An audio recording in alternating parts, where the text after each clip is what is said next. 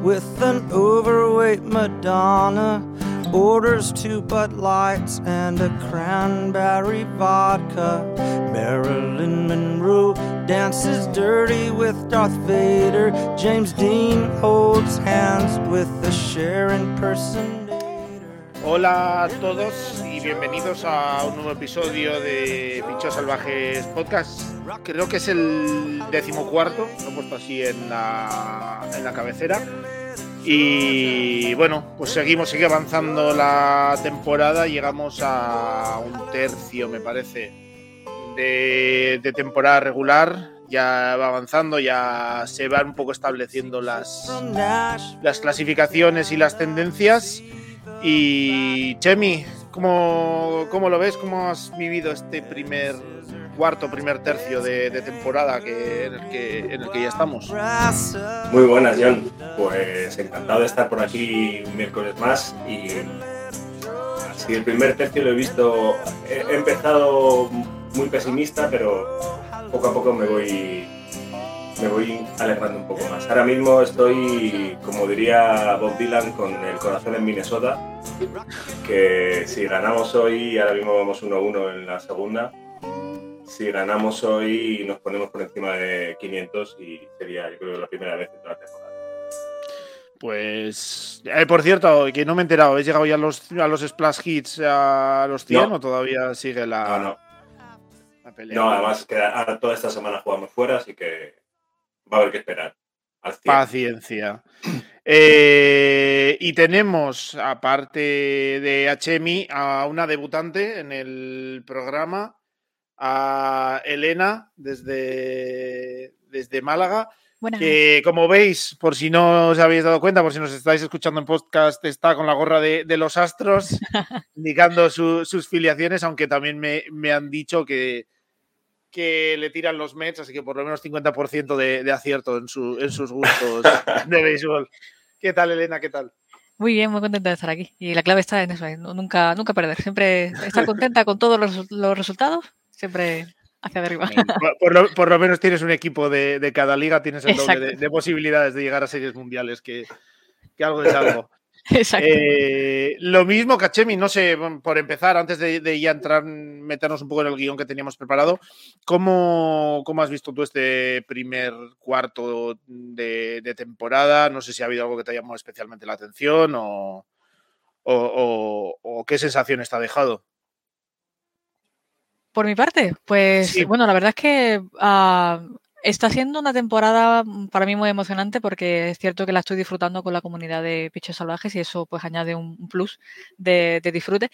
Eh, para mí está siendo muy emocionante porque están pasando muchísimas cosas, eh, tanto a nivel de equipo, de jugadores, eh, las, todas las, las estadísticas suben, bajan, en fin, está siendo muy emocionante.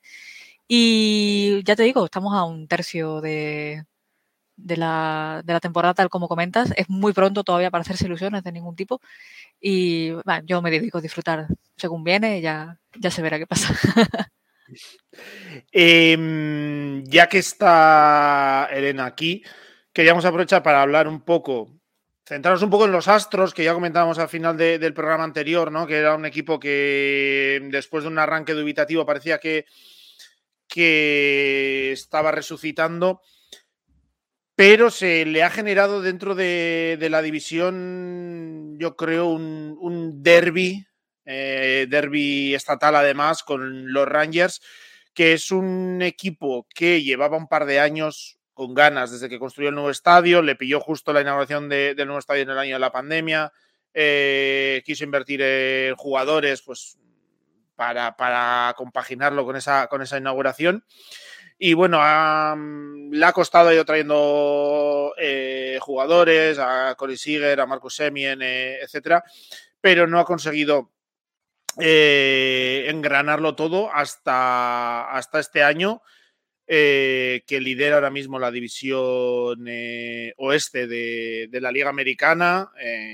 un equipo que la verdad está funcionando muy bien. El bullpen le está dando más problemas, pero el ataque está muy bien y, el picheo abridor también. No sé, Chemi, ¿cómo lo ves? porque, como decía, un equipo que ha invertido dinero le está costando, pero parece que este año por fin ha conseguido encajar las, piezas, ¿no? Yo creo que tiene muy buena pinta, ¿no? El, eh, equipo de Texas mm, llevábamos años diciendo que estaba vaciando la, billetera verano tras, invierno tras invierno y que no se notaba y que ya se tenía que empezar a notar, sobre todo con, la subida de los, de los prospects más potentes que tenía, ¿no? Como Jonah Haim y Josh Young. Em, ahora parece que están carburando, que están empezando a, bueno, que llevan un primer tercio de temporada muy regular, con, un Martín Pérez espectacular, con, con un buen equipo de, de picheo y, y bateando para poder y para promedio. Eh, Semien y Siger están funcionando bastante bien. Siger sí es verdad que está mm, quizás un poco menos al nivel que tuvo en los mejores años en Los Ángeles, pero, pero yo creo que, que esto es un equipo serio eh, que tener bastante en cuenta de aquí a, final de temporada. ¿no? Tiene muy, muy buena cara, la verdad. Eh, habrá que ver si, si los Astros son, que lo son, capaces de, de hacer frente a un equipo como este, ¿no? Pero sí. Yo creo que va a ser ahora mismo, bastante bonita. Ahora mismo le sacan dos, partidos de ventaja. Fangraphs le sigue dando un poco menos de opciones eh, a los Rangers de ganar, tanto de ganar la división como de llegar a la postemporada que, mm, que a los Astros. Y es un equipo, como decía, en, en, ataque está primero en promedio, segundo en OVP, segundo en OPS, primero en carreras anotadas. Eh, y octavo en home runs y el, el abridor está cuarto en era y cuarto eh, en whip y eso que tiene a gente importante como, como Odorici, como Spencer Howard y sobre todo como Jacob de Grom en, el, en la IL. No sé, Elena, ¿cómo lo ves? ¿Crees que van a aguantar el tiro, van a aguantar el empuje con el que vienen los astros de atrás? o van a acabar pinchando en, algún momento? Es que dos victorias de por encima no son tantas, si te fijas. Y yo creo que este deporte también es muy susceptible en cuanto a los equipos mm, de cómo se ven los ánimos desde fuera. Si el equipo que le viene por detrás empieza a coger carrerilla, mm. eh, digamos que te pueden ver un poco las cosquillas y empezar a... Al final es como un poco intimidatorio, ¿no? Entonces, ves a tu contrincante que sube, que sube, que sube. Eh, y también el optimismo alrededor por parte de la fanaticada ayuda, pero los veo también eh, optimistas, pero no mucho, ¿no? Son, es un optimismo muy cauteloso. Eh, yo creo que puede durar un poquito más, pero puede, es posible que con esta carrerilla que está cogiendo Astros, pues les, acaben pillando, sí. Hmm. Sí, lo que, bueno, lo que está claro es que Marcus Semien está volviendo a, a su nivel de, cuando quedó tercero, me parece, en, el MVP de, la Liga Americana. Ezequiel Durán no está haciendo muy bien. Siger, aunque apenas ha podido jugar 17 partidos, pues está bateando 355. Eh, gente como Josh Jung y Jonah Jaime están aportando mucho. Adolis García, que ya apuntaba maneras, pero parece que se confirma que se ha convertido en un bateador de poder, más que nada, está bateando 256 de promedio, pero tiene 14 home runs y 49 empujadas, que no está nada mal para el momento de, temporada el que estamos. Parece que tiene un ataque bastante completo y bastante equilibrado, ¿no? Que no, no viven del home run ni, ni viven solo del contacto, ¿no? Chemi parece que es un equipo bastante, bastante compensado. Sí, tienen, tienen piezas muy interesantes en casi todas las áreas, ¿no? yo ya he, confesado en programas anteriores mi devoción y mi amor por Jonah Haim. Me parece uno de los caches del futuro de esta liga y, tiene una pintaza, ¿no? Es que capaz de hacer absolutamente de, todo, tanto en ataque como en defensa. Eh, y sí que creo que, como decía antes, que Corey Seager tiene todavía un, cambio de marcha más que, podría incluso aumentar ese nivel. Si vuelve gente poderosa en, en, lanzamiento, en, el cuerpo de picheo, si vuelve de Grom a un nivel mediano para lo que nos tiene acostumbrados, eh, si yo fuera de los Astros estaría un poco asustado, porque aquí hay un equipo con, mucho mimbre sí es verdad que tampoco tiene tanta experiencia a la hora de afrontar los partidos complicados y ya veremos cuando llegue septiembre, cuando llegue, si llegan a octubre, eh, en qué condiciones llegan y cómo son capaces de, de capear esta temporada, ¿no? Y ahí los astros son perros viejos y ahí no... Eh, eso no creo que les asuste demasiado. Pero, pero va a ser una lucha muy bonita, la verdad. Yo creo que los, eh, el equipo de Houston tiene mm, mucha baja, ¿no? está recuperando mm. ahora el Tuve, está eh, en, el cuerpo de lanzadores han tenido pues, un poco de sangría, ¿no? Luis García creo que está en la IL. Eh, se ha confirmado que, que, McAllister va a estar también eh, bastante tiempo fuera. Están sacando gente de, de, las menores y están funcionando de momento, pero eso a largo plazo les tiene que pasar factura, ¿no? Por eso, entre las, las bajas de Houston y el, y el buen hacer de Texas, yo creo que estamos viendo una pelea muy igualada, ¿no? Pensábamos mm. todos que Houston estaba un pasito por delante, pero esto igual les está compensando a unos y otros. Sí, sí, eh, de, los Rangers, junto con a, lo mejor los Astros también pecan de confianza, de excesiva confianza, eso también les puede jugar en contra. Por lo tanto, ahí, sí, no, como tú dices, va a ser una, una pelea bonita.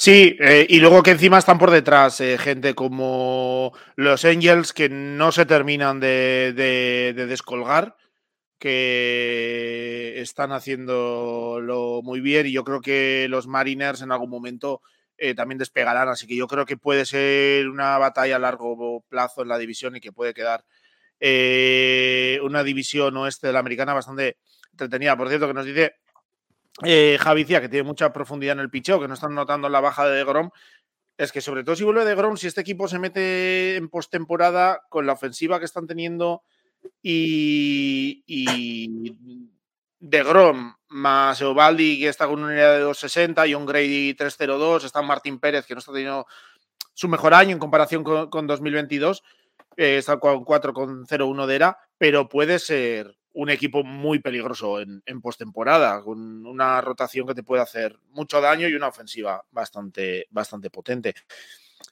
Ah, por cierto, antes de pasar a Houston, que antes mencionabas a, Jonah Heim, eh, para seguir con los chistes nuestros de nuestro nivel de palante y demás, el otro día no sé dónde vi que ponían en, Juan en Anaheim los Rangers y pusieron en, en, el cartel cuando fue a batear en la pantalla pusieron nota curiosa yo, eh, Jonah Hem tiene una hija y no ha aprovechado para, ponerle Ana, que sería el, mejor combo de nombre y apellido de toda la MLB.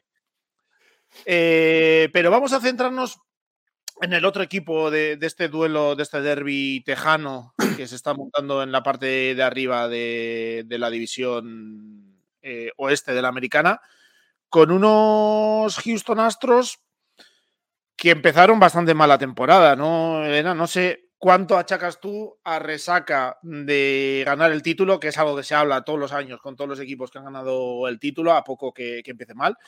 Eh, y cuánto, pues bueno, cosas eh, que pueden suceder a lo largo de una temporada. Yo creo que tiene mucho, mucho componente de resaca, porque es verdad que el, deporte tiene muchísimo de emocional, el agotamiento de una temporada a otra, eso tiene que ser difícil de recuperar. Y lo que comentaba antes también, el, exceso de confianza, ¿no? Ya vamos sobrados después de una, de una temporada ganada. Y, y sí, vamos, yo creo que claramente que, bueno, ya, ya poquito a poco preferimos arrancar despacito y luego ya iremos subiendo. Pero sí, es verdad que, yo esperaba, sí que es verdad que fue sorprendente un poquito para mí. Dije, oh, madre mía, esperaba más, más arranque, pero mm, por mi parte cero preocupada. le, tengo, le tengo bastante fe.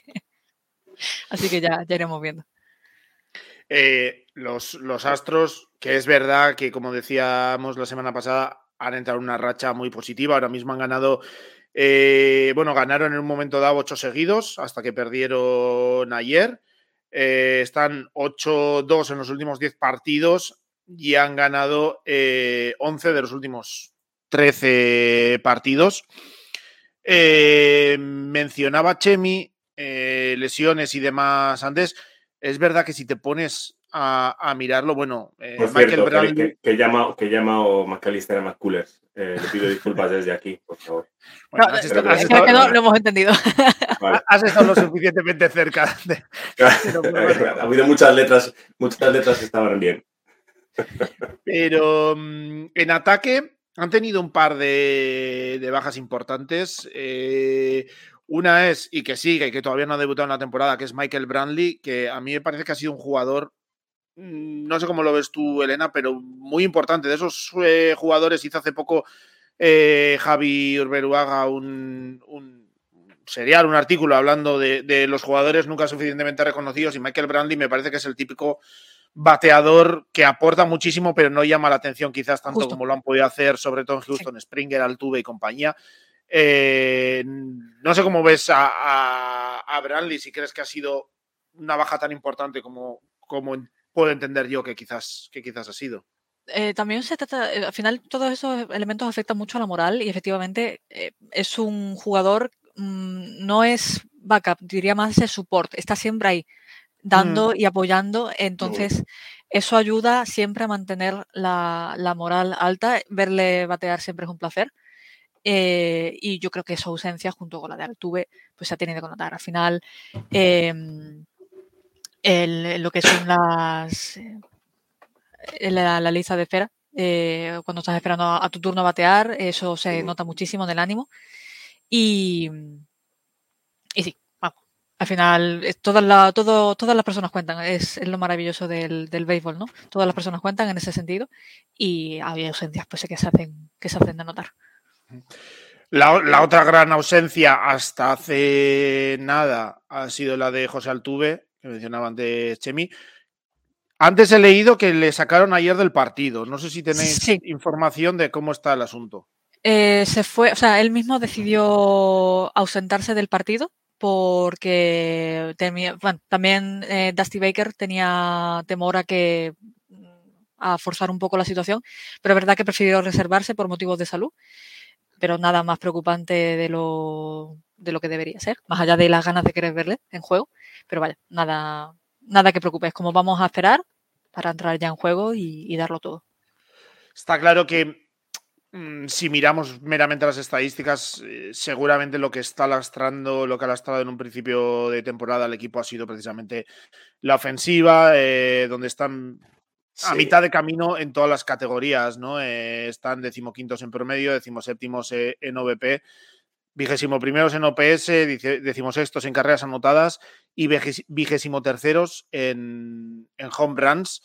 Un apartado Chemi en el que tenía que haber aportado el gran fichaje para ellos de, de esta offseason, por lo menos en el apartado ofensivo, que es eh, José Abreu y que está teniendo una temporada aciaga, está bateando 221 con 51 de OPS Plus y todavía no ha conseguido ni un solo home run esta temporada. No sé cómo. Yo creo que es una, es una de las grandes decepciones de, yo diría que de toda la liga, ¿no?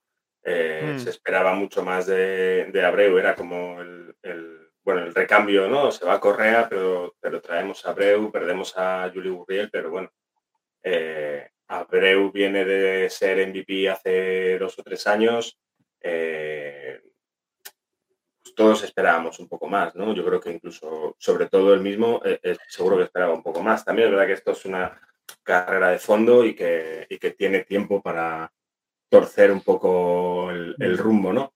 Eh, pero sí es verdad que viendo el line-up de, Houston llama mucho la atención que, más allá de Jordan Álvarez, que lleva 12 home runs, y de Kyle Tucker, que lleva 7, eh, el resto, eh, solo unos pocos jugadores están por encima de, la media en la liga, ¿no?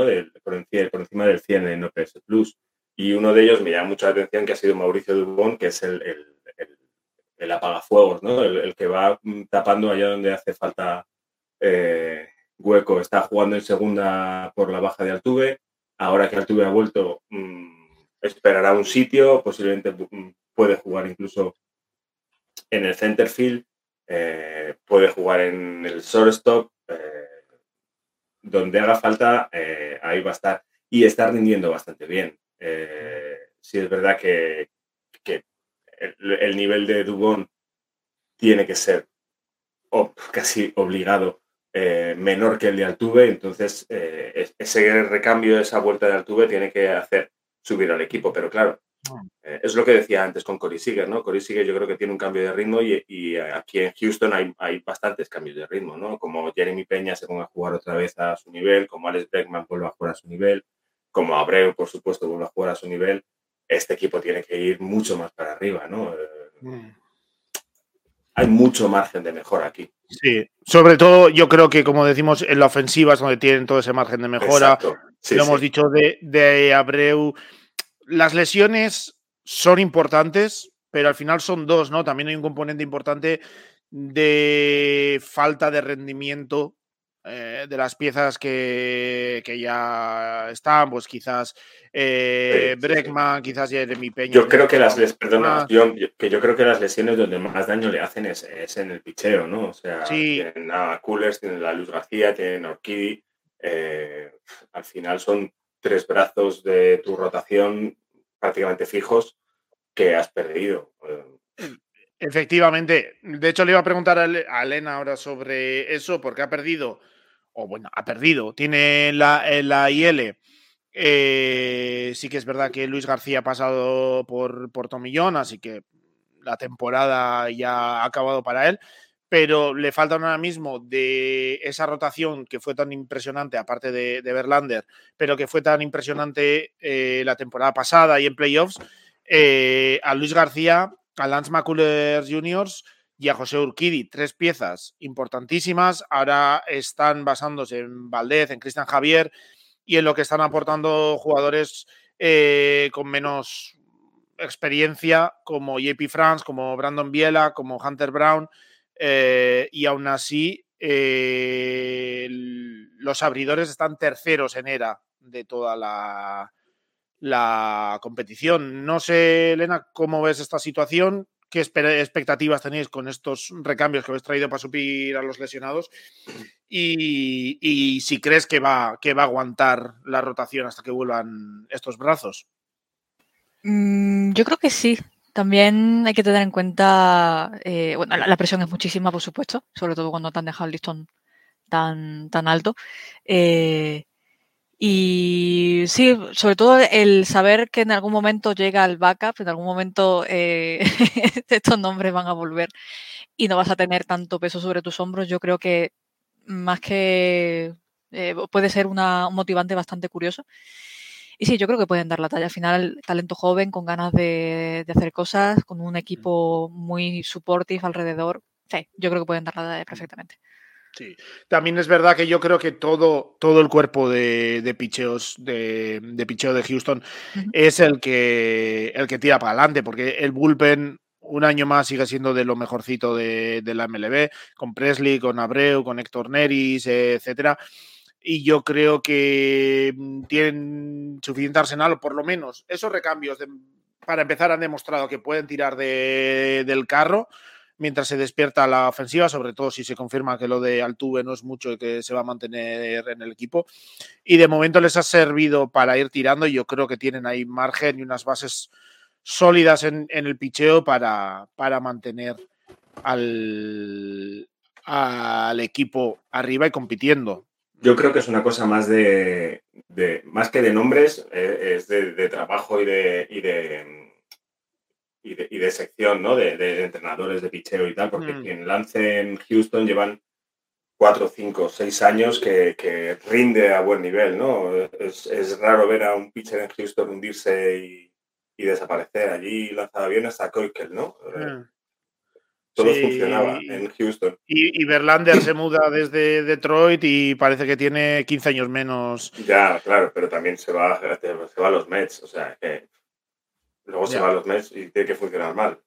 Ya, pero bueno, Gerrit, Cole también lo, lo, traes de Pittsburgh, lo tal, lo convierte en Sayang, o quedó segundo, me parece, y, también acaba yendo a Nueva York. Bueno, pero todo, todo lo que pasa por ahí lo arreglan. Y lo un poco, eh, los Dodgers, ¿no? Que se les lesionan 25 lanzadores y siempre hay uno más en, granjas que lo suben, como el chico este ayer, que también Miller.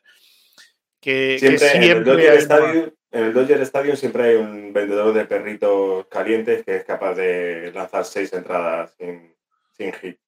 Es que yo, yo, yo creo que es el entrenamiento que les hacen. Les ponen los días que, que no lanzan en menores, les ponen a lanzar perritos de, de una sección a otra en las gradas para hacer, para hacer brazo. Para un poquito de rabia, Eh, claro, pero bueno. Para terminar con Houston, Elena, no sé cómo lo ves. ¿Tú les ves entonces campeones de división? ¿Cuál es tu pronóstico un poco, tan, tanto ahora como luego en, en postemporada? Yo creo que pueden llegar a, a playoffs. eh, lo que pasa es que, bueno, es la cosa un poquito difícil ahora mismo, ¿no? Se tienen que juntar las piezas. eh, pero si a lo mejor falta alguna de ellas, puede- pueden tenerlo más difícil, pero sí. Al final es un equipo, una cultura, tal como habéis mencionado, ¿no? Al final los equipos, que, la- las personas que van llegando, los diferentes jugadores, o lo arreglan o lo mejoran. Es decir, yo creo que al final es, un, es una cultura de trabajo. Y eso eh, al final yo creo que se demuestra en, los éxitos que han estado teniendo en los años eh, que han pasado. Sí, yo creo que el futuro que les viene, ah, digamos, han pasado lo peor y el futuro que les viene es bastante brillante. Eh, vamos, nos había dejado también aquí mm, Javi Urberuaga en el guion, aprovechando tu doble afiliación con, con Astros y, y Mets, un repaso muy breve al equipo de Queens, que han ganado cinco partidos consecutivos, perdió una noche, pero han ganado cinco partidos consecutivos. Eso sí, todos por una carrera, remontando, viniendo desde, desde atrás, me parece que en todos ellos. Pero bueno, se empiezan a ver brotes verdes. Eh, el otro día en el do- doubleheader del domingo, Scherzer y, y Verlander permitieron solo una carrera en 14 entradas entre los dos. Verlander lanzó 8 entradas. Eh, Pete Alonso está descomunal bateando home runs prácticamente uno por cada, por cada at-bat. No sé, Chemi, cómo ves a, a estos Mets que parece que un pequeño resurgir eh, están teniendo. Sí, sí, sigue desaparecido Starling Marte. eh, Sí. se sabe dónde está ni, ni qué le ha pasado. Y, y el nivel de Panil eh, pues no es el del año pasado, ¿no? Y son esos. Está remontando, eso sí, por lo menos. Sí, que no- lleva esta semana acertándole un poco más a la bola, pero eh, sí que hay nombres importantes en ese line-up que no están rindiendo al nivel, ¿no? Mm. Por supuesto, como hemos dicho antes, esto es, esto es muy largo, hay tiempo de, de mejora y sobre todo es que yo creo que lo mejor que pueden pensar los Mets es que Atlanta no se ha alejado tantísimo, ¿no? No- Mm, no está sí, tan- sí, de hecho han perdido varias. Les han, creo que les barrieron, ¿no? Eh, los, los Blue Jays han perdido también alguno han perdido contra Dodgers. ahora, sí. Eh, entonces, pues bueno, ha permitido acortar un poco diferencias. Eh, no sé, Sí. que ahí acabará la cosa. Hombre, yo creo que acabará la cosa muy golada como el año pasado, ¿no? Pero, pero sí es verdad que hay mucha experiencia y mucho talento en el line de, de los Mets como para hacer frente a la temporada completa y, y como para ser optimistas en cuanto a que hay muchas cosas que no están funcionando y que hay margen de mejora, que pueden, pueden arreglarse, ¿no? Eh, sí es verdad que han tenido muy mala suerte con el tema, por ejemplo, de los catchers que, que se han lesionado todos, menos, Todos, sí. menos Francisco Álvarez, me parece que es el que nos ha lesionado, ¿no? Y han tenido que tirar de, de nada más y nada menos que del, de, del Gary, De, Gary Sánchez, cortado por los Giants. eh, cortado por los, por los Giants, te voy a decir, ahora le iba a preguntar a Elena a ver cómo lo ve, pero desde mi punto de vista, mm, lo poco que le hemos podido ver, tampoco es que haya jugado mucho, pero se entiende por qué le han cortado, porque mm, yo lo poco que le he visto no, no me ha dejado ninguna, ninguna buena sensación. No sé cómo lo ves tú, Elena. Pues, a ver, habría que ver que son tantas las circunstancias por las que no pueden tener una buena performance. Ahora mismo, pues, la, la- la actuación que ha tenido con, eh, con los Mets, con Scherzer, eh, perdón, nunca sé pronunciar ese nombre, ese nombre. Eh, pues aquí ha tenido, tanto él como desde fuera, parece ser que han tenido muy buenas sensaciones, ambos trabajando en, en lo que es el picheo. Y mm, a lo mejor todo es verse en una determinada circunstancia, con un determinado equipo. Algo le habrán visto también los Mets eh, Mm. a la hora de, de ficharlo, ya sea para verle potencial, explo- eh, explotarlo un poco. Eh, pero bueno, eh, es cuestión de ir viendo poquito a poco, recién acaba de empezar. Es Mm. Sí, yo creo que, yo creo que, que- que le han. O sea, viendo el mercado de catchers y lo que había por ahí, pues han, han recurrido a- al nombre más con, con mayor potencial, posiblemente, ¿no?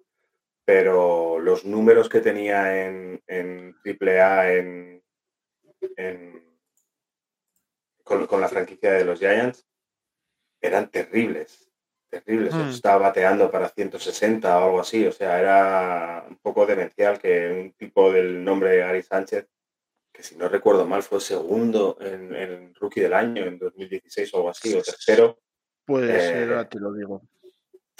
eh, esté mm, tan hundido, ¿no? Y, y- y tan lejos del nivel que, que una vez tuvo.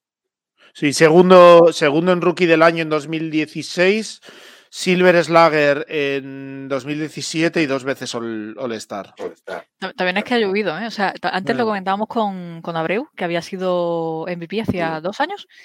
Eh, creo que fue el año de la pandemia, ¿no? Mm. eh, es posible. Eh, Es Sí. que dos años ya son una barbaridad de tiempo eh, y entonces la, la performance Sí. eh, puede bajar o subir de forma increíble. Entonces, eh, siendo que, que estos últimos títulos son de 2017, si no te he escuchado mal, John, pues Sí. imagínate, eh, ha podido pegar una bajona tremenda.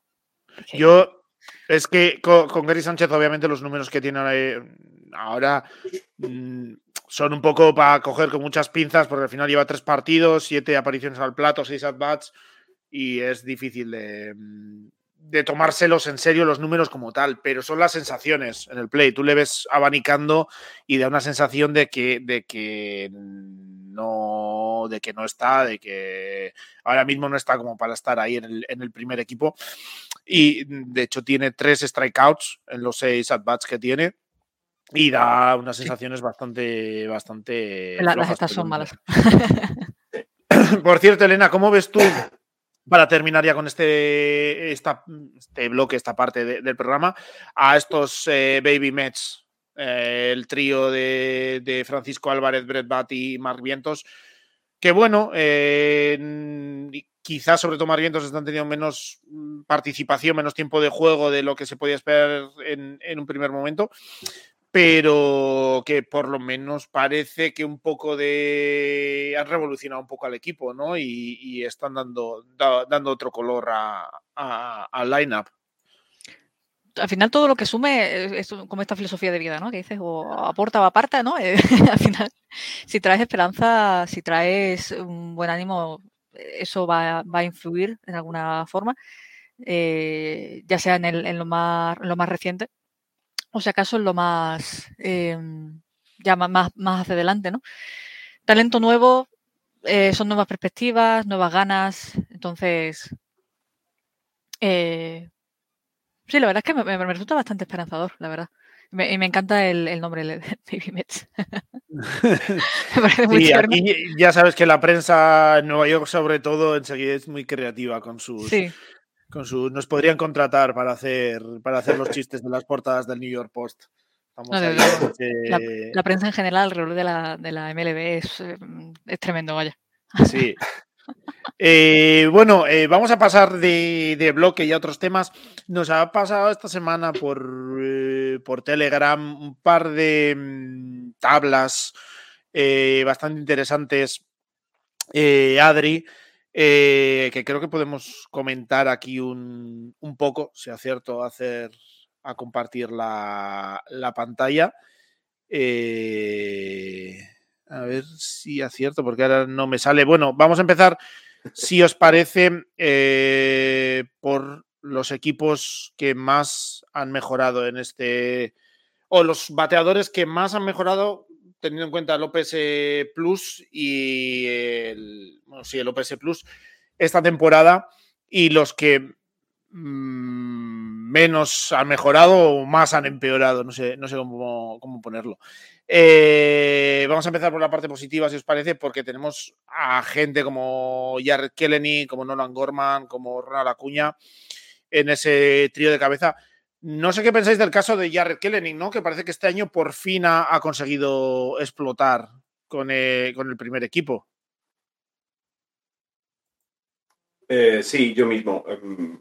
Kellening está al nivel que se le presuponía el año pasado, ¿no? o por lo menos el, lo que se hablaba de él cuando venía de, las menores. es, un, es un nivel importante y y yo creo que ese eh, es como uno de los futuros con Julio Rodríguez, es el futuro de, la, de una franquicia muy esperanzadora y muy ilusionante, eh, que como es la de Seattle. Eh, está haciendo una temporada bastante, bastante buena y sobre todo yo creo que la, que la gran diferencia, y por eso está el primero en esto, es porque la pasada temporada fue bastante, bastante mala. ¿no? El, el, OPS Plus que dio el año pasado era de 55, que es muy bajo y este año está en 145, que no es, está lejos de los líderes de la liga, ¿no? Pero, pero es muy buen nivel. Yo creo que varios de los que han mejorado más eh, tienen el problema del, pésimo año pasado que hicieron, ¿no? O de las lesiones que los arrastraron. Eh, eh, la Monteway Junior, que está cuarto de los de mis Giants, el año pasado estuvo lastrado por las lesiones y, y jugó poco y sin mucha constancia, ¿no? Y, ahora mismo está a nivel que se le presupone, un 150 de OPS Plus más o menos y por ahí tiene que andar. Eh, lo mismo pasa con, Brandon Mars o con Cody Bellinger. Mm. Son gente que, el año pasado lo hizo tan mal que en cuanto han recuperado un poquito su nivel, pues eh, la diferencia es, muy alta, ¿no? Sí, eso te iba a decir. Quizás eh, los nombres que más me llaman la, atención, aparte de, de Jonah Haim, que has dicho antes tú, de Marcus Semien, que también parece que ha dado un paso adelante después de, unos eh, inicios en Texas bastante complicados, pues el de Cody Bellinger, ¿no? Que venía de, una temporada, eh, un par de temporadas o tres bastante aciagas eh, en Los Ángeles y parecía como se esperaba, y yo creo que es lo que apostaban los Caps, eh, haciendo un cambio de aires bastante. O sea, un cambio de aires que le ha venido bastante bien, ¿no, Elena? Que al final parece que jugar eh, en Chicago pues le ha ayudado a, crecer y a, mm, por lo menos, yo creo que salir de ese slump de, cuatro años que, llevaba. No, de luego, sobre todo si son cuatro años, eh, vamos, se tiene que notar muchísimo. Ahí sería muy interesante poder averiguar realmente qué es lo que, no, lo que lleva a los jugadores a caer en, ese estado. Eh, yo destacaría, justamente habéis dicho que eh, efectivamente se nota muchísimo la diferencia en cuanto un jugador pues tiene mm, eh, malísima estadística, empieza a mejorar y, sale entonces, esta, la tabla es muy buena, pero eso hay que tener cuidado con qué tanta diferencia hay entre uno y quizás medir un poco el, un mínimo para considerar y ver ya ahí mm. sí, em, cuánto, margen de mejora. Sí, eh, la verdad es que es un, tema que, se podría estudiar. En la parte negativa, digamos, eh, ya he mencionado antes, por ejemplo, Chemi a gente como Starling Marte, que está teniendo una temporada nefasta. Eh, que, ha tenido eh, muchos problemas de, lesiones en el cuello y, demás, alguna operación en off-season que no le ha permitido ponerse a, tono como debería. Eh, y tenemos, por ejemplo, a Julio Rodríguez, que es la cara contraria de, de Jared Kellening, ¿no? Que tuvo el año pasado una temporada eh, espectacular y este año Chemi parece que le está, que le está costando un poco más. Totalmente. En, esa otra tabla de los que más han empeorado, eh, llama la atención porque es, hay menos casos como, como el de los mejorados, ¿no? O sea, hay pocos casos que digas, es que el año pasado tuvieron un año muy por encima de su nivel y ahora están tomando un nivel normal. Quizás los más llamativos en, ese sentido serían Joey Meneses, ¿no? Que el año pasado hizo un final de temporada que, parecía Beirut. Eh, ahora, eh, pues estamos eh, viendo en esa, en esa tabla nombres muy importantes que, tienen que estar arriba y que están, están funcionando bastante mal, ¿no? Abreu es el primero, Machado está teniendo un año Machado ahora mismo. Muchísimo, muchísimo. Ahora mismo está en la IEL y todo, o sea, mm, yo creo que es una de las grandes causas del mal devenir de, de San Diego. Eh, Julio Rodríguez también llama mucho la atención. Taylor Ward el año pasado parecía mm, que era el, futuro de, de, Anaheim y ahora mismo está desaparecido. Hmm. Mm, es llamativo, ¿no? Pero yo creo que la mayoría de, o muchos de esos nombres eh, tienen que volver a, su nivel. George Springer, eh, Carlos Correa, mm, incluso Tyler Stevenson son, los exactros eh, Springer y Correa a mí me duele muchísimo verlos tan abajo porque yo nunca les hubiera dejado ir, pero eh, sí es Correa, que... Correa, bueno, luego el tema de Correa lo tenemos, luego lo podemos comentar un momento porque no ha empezado nada bien.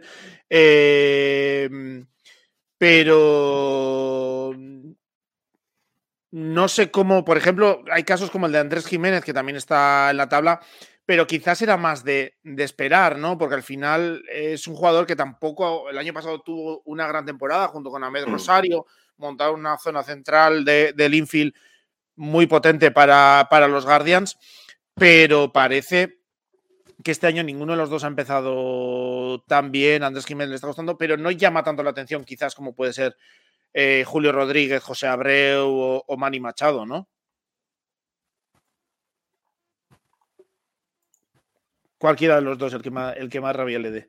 Eh, sí, perdona, es que estaba aquí viendo cómo estaban los, los Giants y, no te presta mucha atención. Sí, no quiero decir que hay jugadores que puede llamar menos la atención que sí, pegan estos, bajones. O sea, al final. Sí, eh, segura, lo puedes esperar más. quizás Tyler Stephenson, quizás. Eh, no sé. Yo a Tyler Stephenson le tengo, le, tengo en muy alta estima y creo que, va a ser un jugador importante en, un futuro muy cercano. Si no lo es ya, un jugador clave en, en Cincinnati. Pero sí es verdad que, que, que, bueno, está por hacer, ¿no?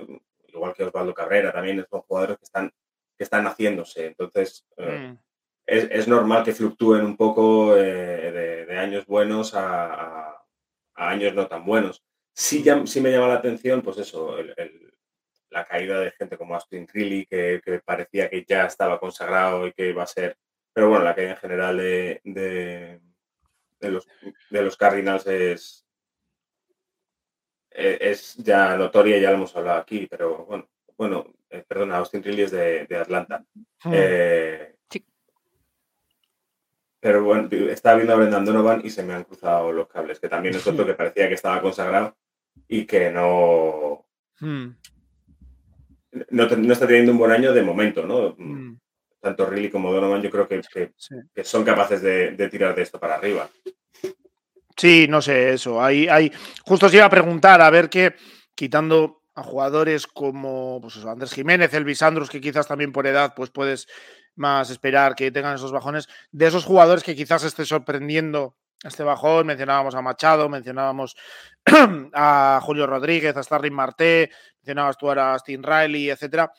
¿Quién creéis que es el que tiene más opciones de, salir y tener una segunda mitad de temporada, vamos a decir, una continuación de temporada mejor Hombre, el más constante que ha habido hasta ahora es Machado. Ha tenido una carrera a un nivel altísimo, sin, casi sin baches, ¿no? Sí, no, y el mm. nivel de autoexigencia que, yo creo que como él es, se, mm. impone, eso también tiene mucho más empuje. No, digo que el resto no lo tenga, por supuesto, pero es verdad que el juego mental también influye muchísimo. Y sí, yo también diría por Machado.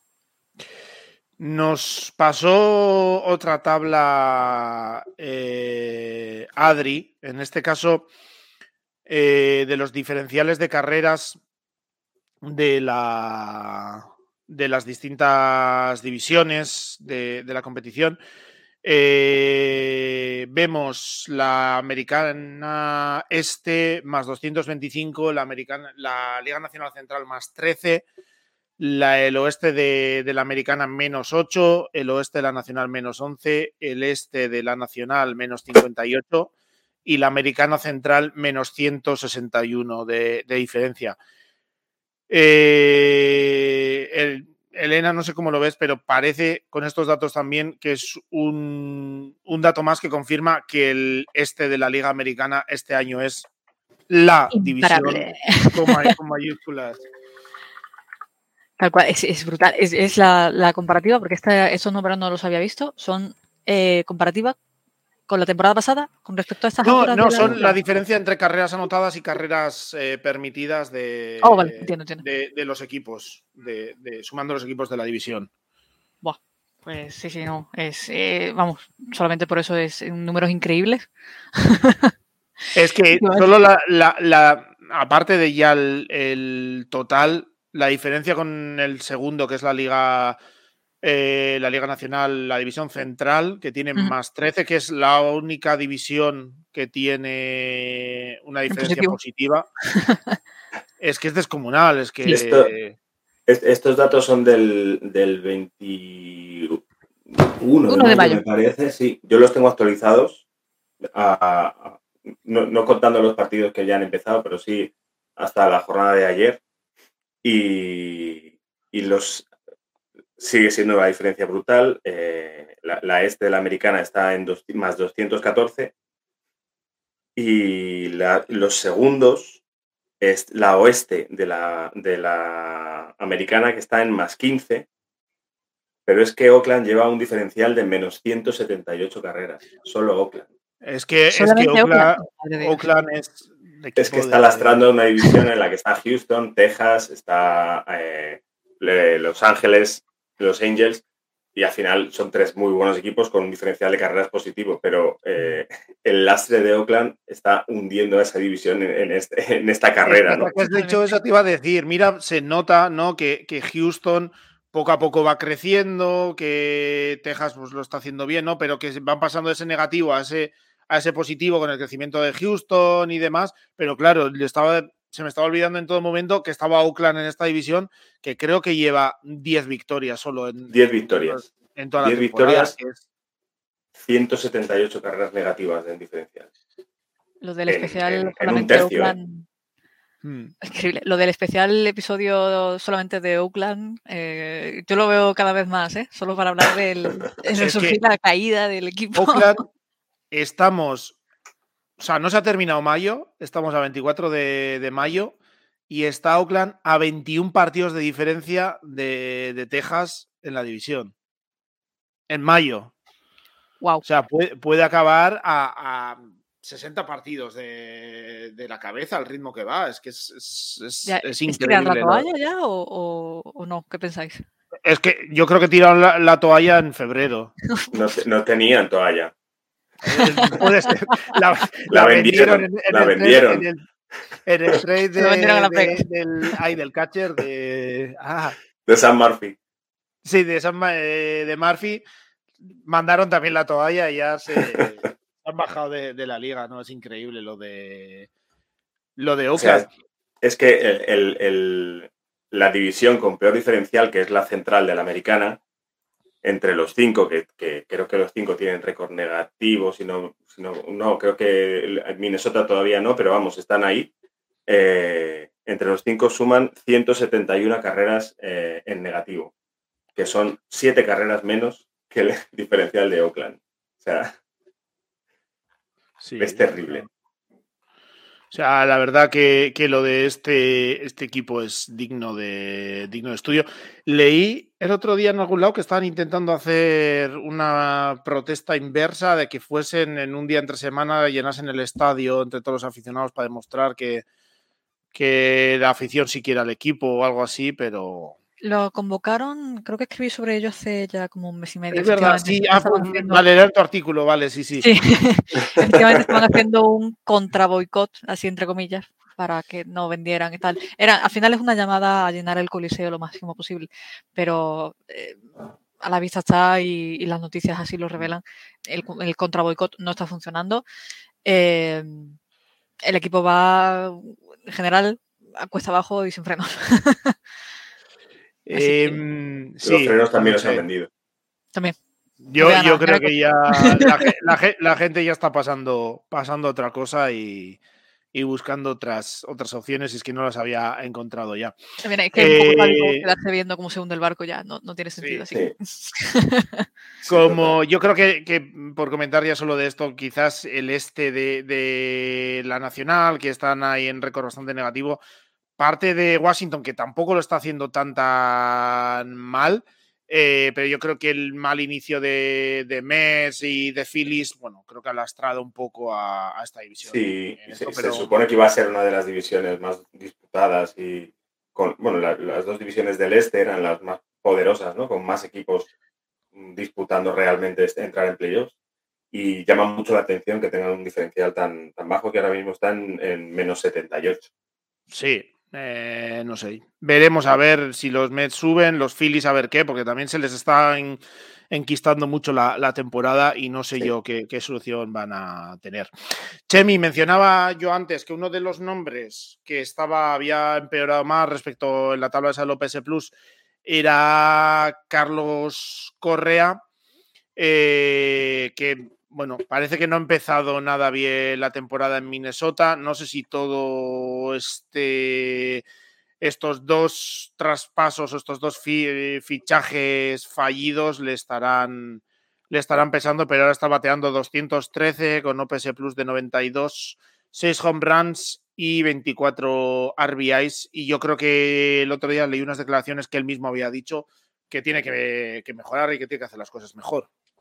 Eh, yo creo que hay que ser muy fuerte mentalmente para después de un invierno como yo he vivido Carlos Correa, eh, llegar al campo y que no te afecte, ¿no? O sea, mm. ha habido mucha presión sobre él, ha habido mucha presión sobre su salud, sobre su estado físico, sobre lo que iba a rendir, cómo, cuánto iba a poder rendir a un alto nivel y tienes que ser muy poderoso mentalmente para que para llegar a, a la caja de bateo y que todo eso se vaya de tu cabeza y que sigas demostrando que tienes talento, ¿no? Ahora mismo está con los peores números de su carrera. ¿no?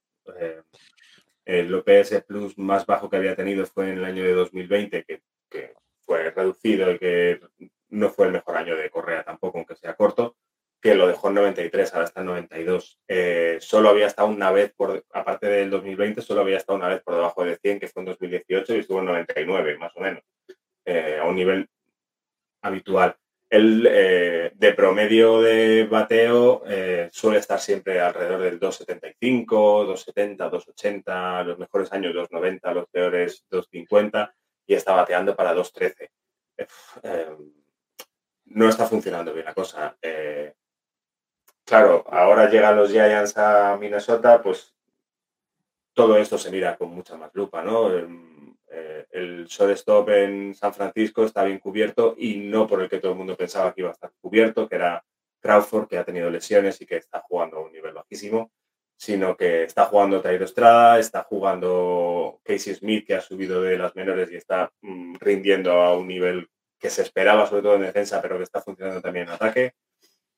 Y si pones los dos shortstop, el de Minnesota y el de San Francisco, en una balanza, pues ahora mismo salimos ganando. ¿Qué mm. pasa? Que, el contrato era 13 años, ¿no? Entonces, bueno, habrá que esperar, ¿no? Porque esta, este peso tiene que durar unos años para ver realmente a largo plazo si fue una buena decisión o no fue una buena decisión. Ahora sí lo parece, pero creo que poco tiene que ver el tobillo de Correa, ¿no? en, la, en el rendimiento de, de, esta temporada. Lo que pasa que mentalmente, pues, ese tobillo tiene que afectar bastante a la cabeza. Sí, la verdad que la situación bastante complicada para, para Correa, entre, entre unas cosas y otras. Y la situación, Elena, también complicada para dos jugadores con un pasado brillante, quizás más eh, Hosmer, pero que han sido cortados eh, por sus equipos. Eh, Hosmer en, en los Cubs, después de una temporada eh, bastante ciega después de una continuación de temporadas, porque al final los padres yo creo que se cansaron de esperar a que volviese su producción, en Boston tampoco cuajó, eh, en Chicago apostaron por él, otra de sus apuestas, y tampoco les ha salido, 2.34 eh, de promedio, 67 de OPS Plus, 2 home runs y 14 empujadas, y parece que, bueno, se han cansado un poco de esperar y han decidido cortarle. Eso, a ver, me voy a poner un poco pesimista, pero no tiene buena pinta porque ir saltando, rotando, siendo rechazado o eh, empujado un poquito hacia afuera eh, durante tantas veces diferentes equipos. Eh, a ver, yo no sabría decir y a, decir y qué va a pasar después, ¿no? ¿Qué, futuro le espera a un jugador pues, que ha sido tan que, está en esa situación ahora mismo, ¿no? Le, tiene futuro en, lo que son grandes ligas, pero vaya, la situación no pinta nada bien.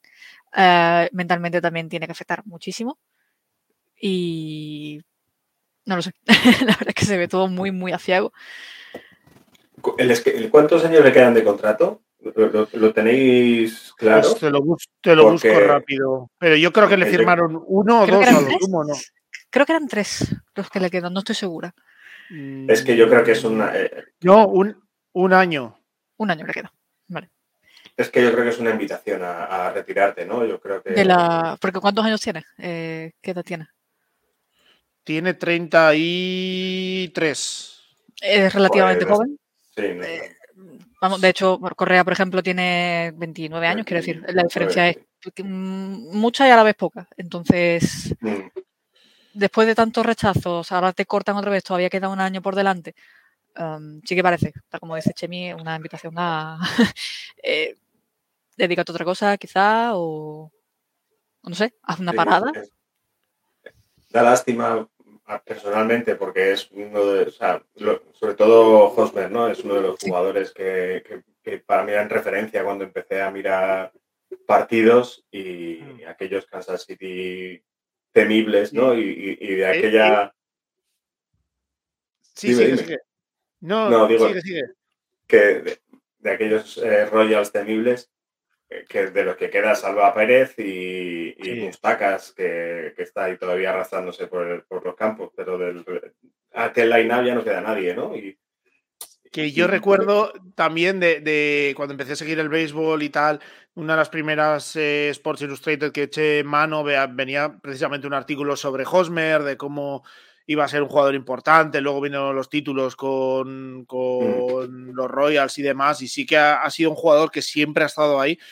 Quizás apunta en un primer momento a ser más estrella de lo que incluso llegó a ser en su, momento cumbre, pero que al final eh, los últimos años ha sido un lastre, un lastre que no ha rendido al nivel que se esperaba y, que yo creo que esa imagen de, su inicio de su carrera pues le ha acabado pesando. Supongo que como Aaron Hicks, que también ha sido el otro jugador cortado, eh, estaba leyendo un poco en la, eh, en la prensa y todos dicen que era muy esperado, incluso que tenía que haber llegado antes. este año estaba bateando 188 solo, con 47 de, de OPS Plus. Y pues bueno, un jugador que yo creo que en la reestructuración de, de los Yankees pues no, no entraba seguramente y que probará eh, no sé si probará algún contrato por ahí suelto en algún equipo. Veremos a ver qué le, qué le depara el futuro. Eh, Chemi, los Diamondbacks, eh, ese equipo que estaba a la sombra, ¿no? Yo creo sobre todo con ese inicio, por un lado, de Pittsburgh, por ejemplo, que tuvo un inicio mm. enorme.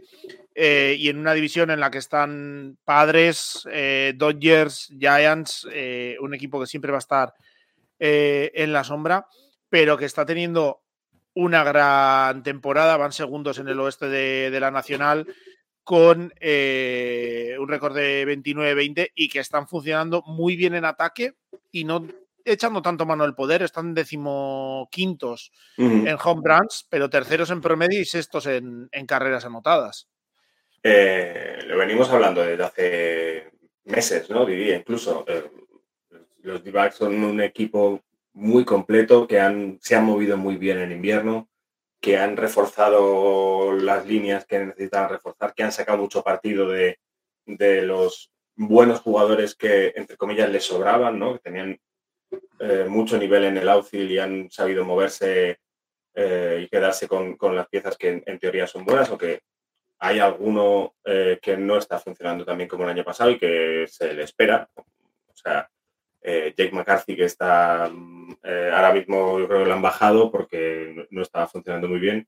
el año pasado demostró que tenía mucho talento y sin embargo han subido a Dominic Fletcher, ¿no? al, hermano de los Angels, y se está saliendo, está funcionando súper bien. Eh, es un equipo con mucha capacidad de envasarse, eh, con cuatro o cinco jugadores con más de 60 at-bats eh, que, están rondando los 300 o muy por encima de los 300 de, promedio. muy incómodo de jugar, un line-up mm, en el que sales de un escollo y tienes otro enseguida. En cuanto uno se envasa, están corriendo sin parar por las bases, excepto Evan Longoria, que dejó de correr en 2016. Eh, es un equipo muy complicado y encima tiene eh, en el picheo, mm, pues yo creo que a un futuro Young, que es Gallen, que está a un nivel brutal, que, que no lleva ni, tres de, era en 10 salidas. Que está sonando ya para un candidato a Young, claro. Sí, sin duda. Y, tiene un 1-2, eh, pues yo no sé si nadie se lo esperaba, ¿no? Pero Merrill Kelly está haciendo una temporada también espectacular. Hmm. Eh, no al nivel de Sakalen, no con tanto strikeout, pero sí consiguiendo limitar muchísimo el daño y, funcionando muy bien. Eh, con Madison Van cortado, mm, la rotación es bastante decente. Eh, incluso el, bullpen no es tan eh, no es tan desastre como ha sido otros años, ¿no? No digamos que son es el bullpen de Astros, pero es un bullpen con, con dos, tres piezas que son Sí. Yo que sé, Henry Chaffin eh, es fiable, Miguel Castro está haciendo muy buena temporada, Kai Nelson también está a un nivel bastante alto.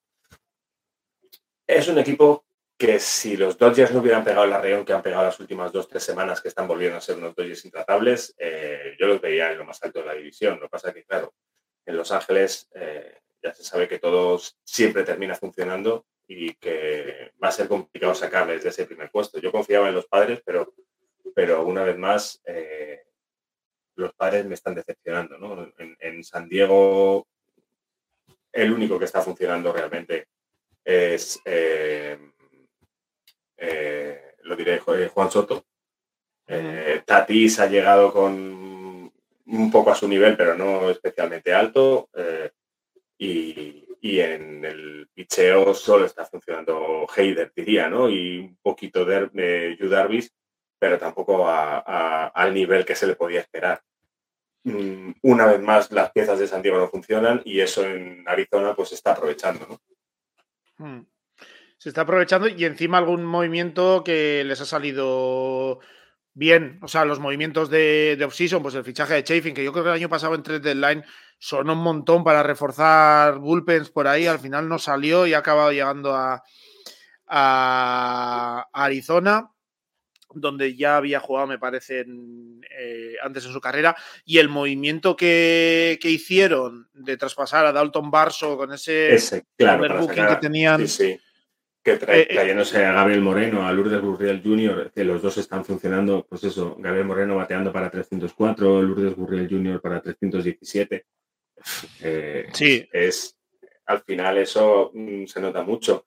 Geraldo Perdomo está haciendo una temporada que no se la cree ni él, bateando para 315 con... Y George Rojas. Y George Rojas también. Bueno, George Rojas siempre ha sido de mucho contacto y de estar siempre envasado, pero, pero claro, sigue manteniendo pues eso, hacen un line-up muy complicado, ¿no? Y Corbin Carroll está demostrando, pues lo que se decía de él, que era el, mejor prospecto de las menores y, con 22 años eh, ahí está bateando para casi 300, con 13 bases robadas, con 17 empujadas, un nivel, un OPS Plus de 144.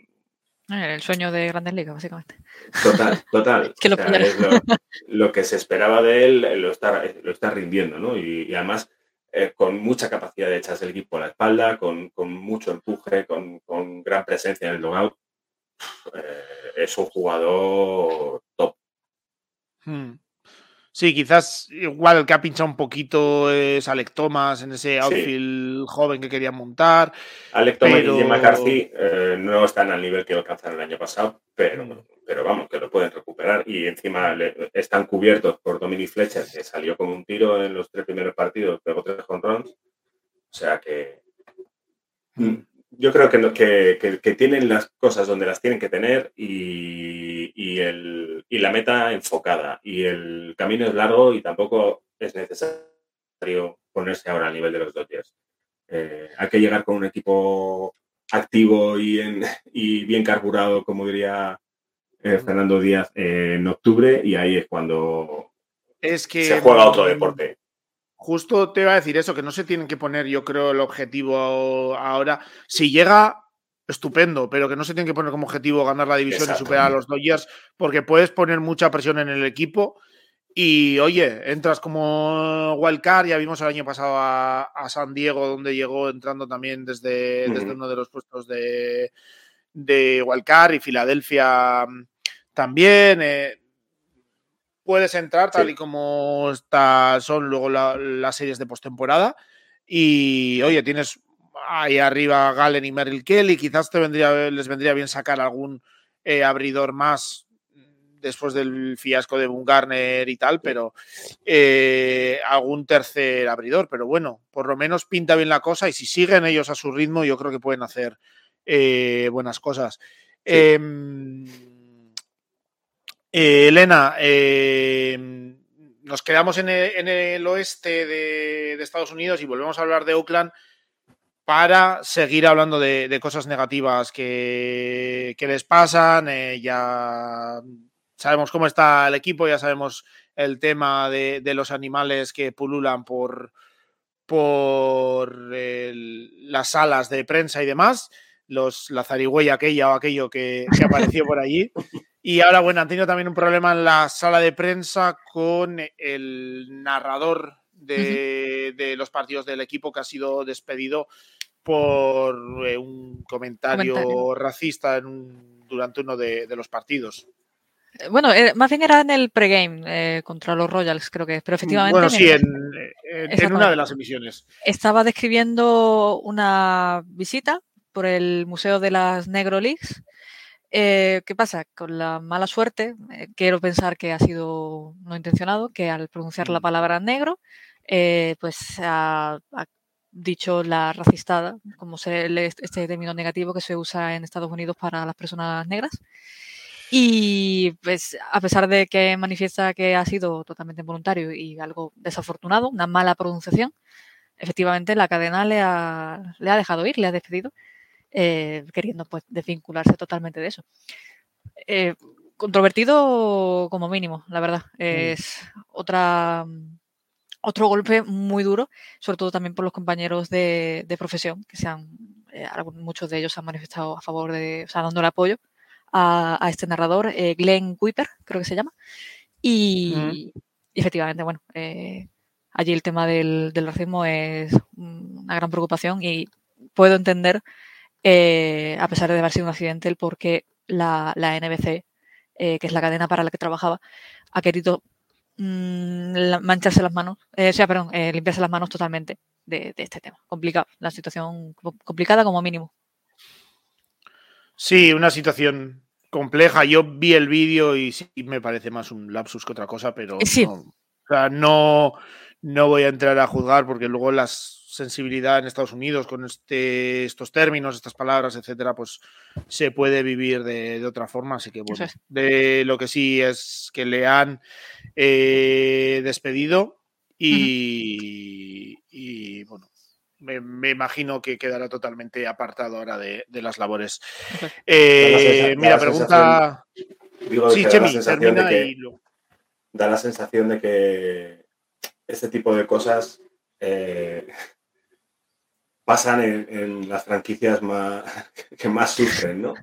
Y, que, y que, yo qué sé, esto en Tampa ahora mismo no, es como impensable, ¿no? O sea, cuando va todo a favor, va todo a favor y de repente cuando va todo en contra, hasta, hasta el, el narrador se traba y, dice lo que no tiene que decir y todo, todo se tuerce y se viene abajo, ¿no? No, no parece que vaya a salir nada bueno en Oakland. Una serie de catástrofes. De catástrofes Sí, sí, sí, totalmente. Tal cual. Sí, la verdad es que cuando parece que, ya nada más puede salir mal, la verdad es que sí pueden seguir saliendo las cosas mal, sobre todo Yo no descarto no descarto un derrumbe del Coliseo. Otro, otro, otro terremoto como en el 89. terremoto, pero solo Que pare otra vez la. no será por, mucha asistencia, porque según estoy leyendo, sin contar el, el año de la temporada COVID, han registrado en el pasado 15 de mayo eh, la cifra de asistencia más baja desde septiembre de 1979. Mm, o sea, me parece una barbaridad. Eh, eh, es que antes decías que, la, protesta está inversa que querían hacer, que no estaba funcionando, que yo creo que la ciudad, el entorno, la zona de donde te pueden atraer aficionados, está tan, tan, tan desconectada del equipo que es imposible hacer una medida así. Por cierto, eh, nos pregunta Javi que, le pregunta a Elena cómo ves tú la, mudanza a, Las Vegas de, los Athletics. Me parece emocionante porque puede venir, pero me parece muy desafortunado cómo ha, venido a ser. O sea, es decir, si se compra el equipo, si, si el equipo se muda, se muda y no pasa nada. El problema es que se ha dejado que haya un declive Mm, vergonzoso, bastante vergonzoso, tanto a nivel del estado del, Coliseo, del Coliseum, como el hecho de que estén jugando a otro juego, el, que es el Moneyball, eh, eh, ellos van por libre. Eh, desde, desde, desde, que esto pasó, una, una desconexión total, ya que es difícil mantener el interés del deporte en general, por eso también estos cambios que estamos viendo en estas temporadas, eh, sobre las reglas del juego. Bastante difícil es mantener la atención sobre el, béisbol en sí en, Estados Unidos, como para encima, si ya te desvinculas totalmente, no le das cariño al equipo que vive en tu ciudad. Pues hmm. sí, me da pena cómo se ha llevado todo. Me llama mucho la atención lo que has contado de la asistencia más baja desde el año 79. Me he puesto a mirar son menos de 2.500 personas. 2.064 para ser exactas. Es, o Había leído 1.400, pero claro, que creo que estoy viendo una noticia antigua y, es posible que el siguiente partido hubiera menos todavía. Sí, sí, sí.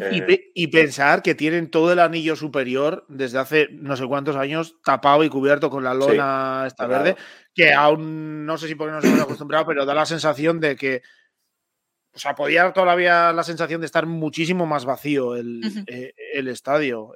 Es, increíble. Dos mil personas, para quien, para quien no, sea capaz de imaginarse eh, tanta gente junta, dos mil personas, eh, una referencia un poco de la capital, pero vamos, la sala La Riviera, que es la más, una de las más conocidas de Madrid, tiene un aforo de dos mil personas. O sea, un concierto medio no de los grandes, de los más medios tirando a pequeños, caben 2.000 personas. Es que el número es muy bajo, te pones a pensar. Es una sala, o sea, caben en una sala de conciertos, no en un estadio ni en un polideportivo, no, no, en una sala de conciertos caben 2.000 personas. Es bastante demencial. Sería bueno tener una foto 360 grados para verlo en, perspectiva y horrorizarte del todo ya. Es que es, es, es, es que desde 2019 tuvieron 1.670.000 eh, espectadores el total de, toda la temporada y ya para, para 2021 están en 700.000, el año pasado en 787. Eh, y camino de, ser otra debacle monumental este año.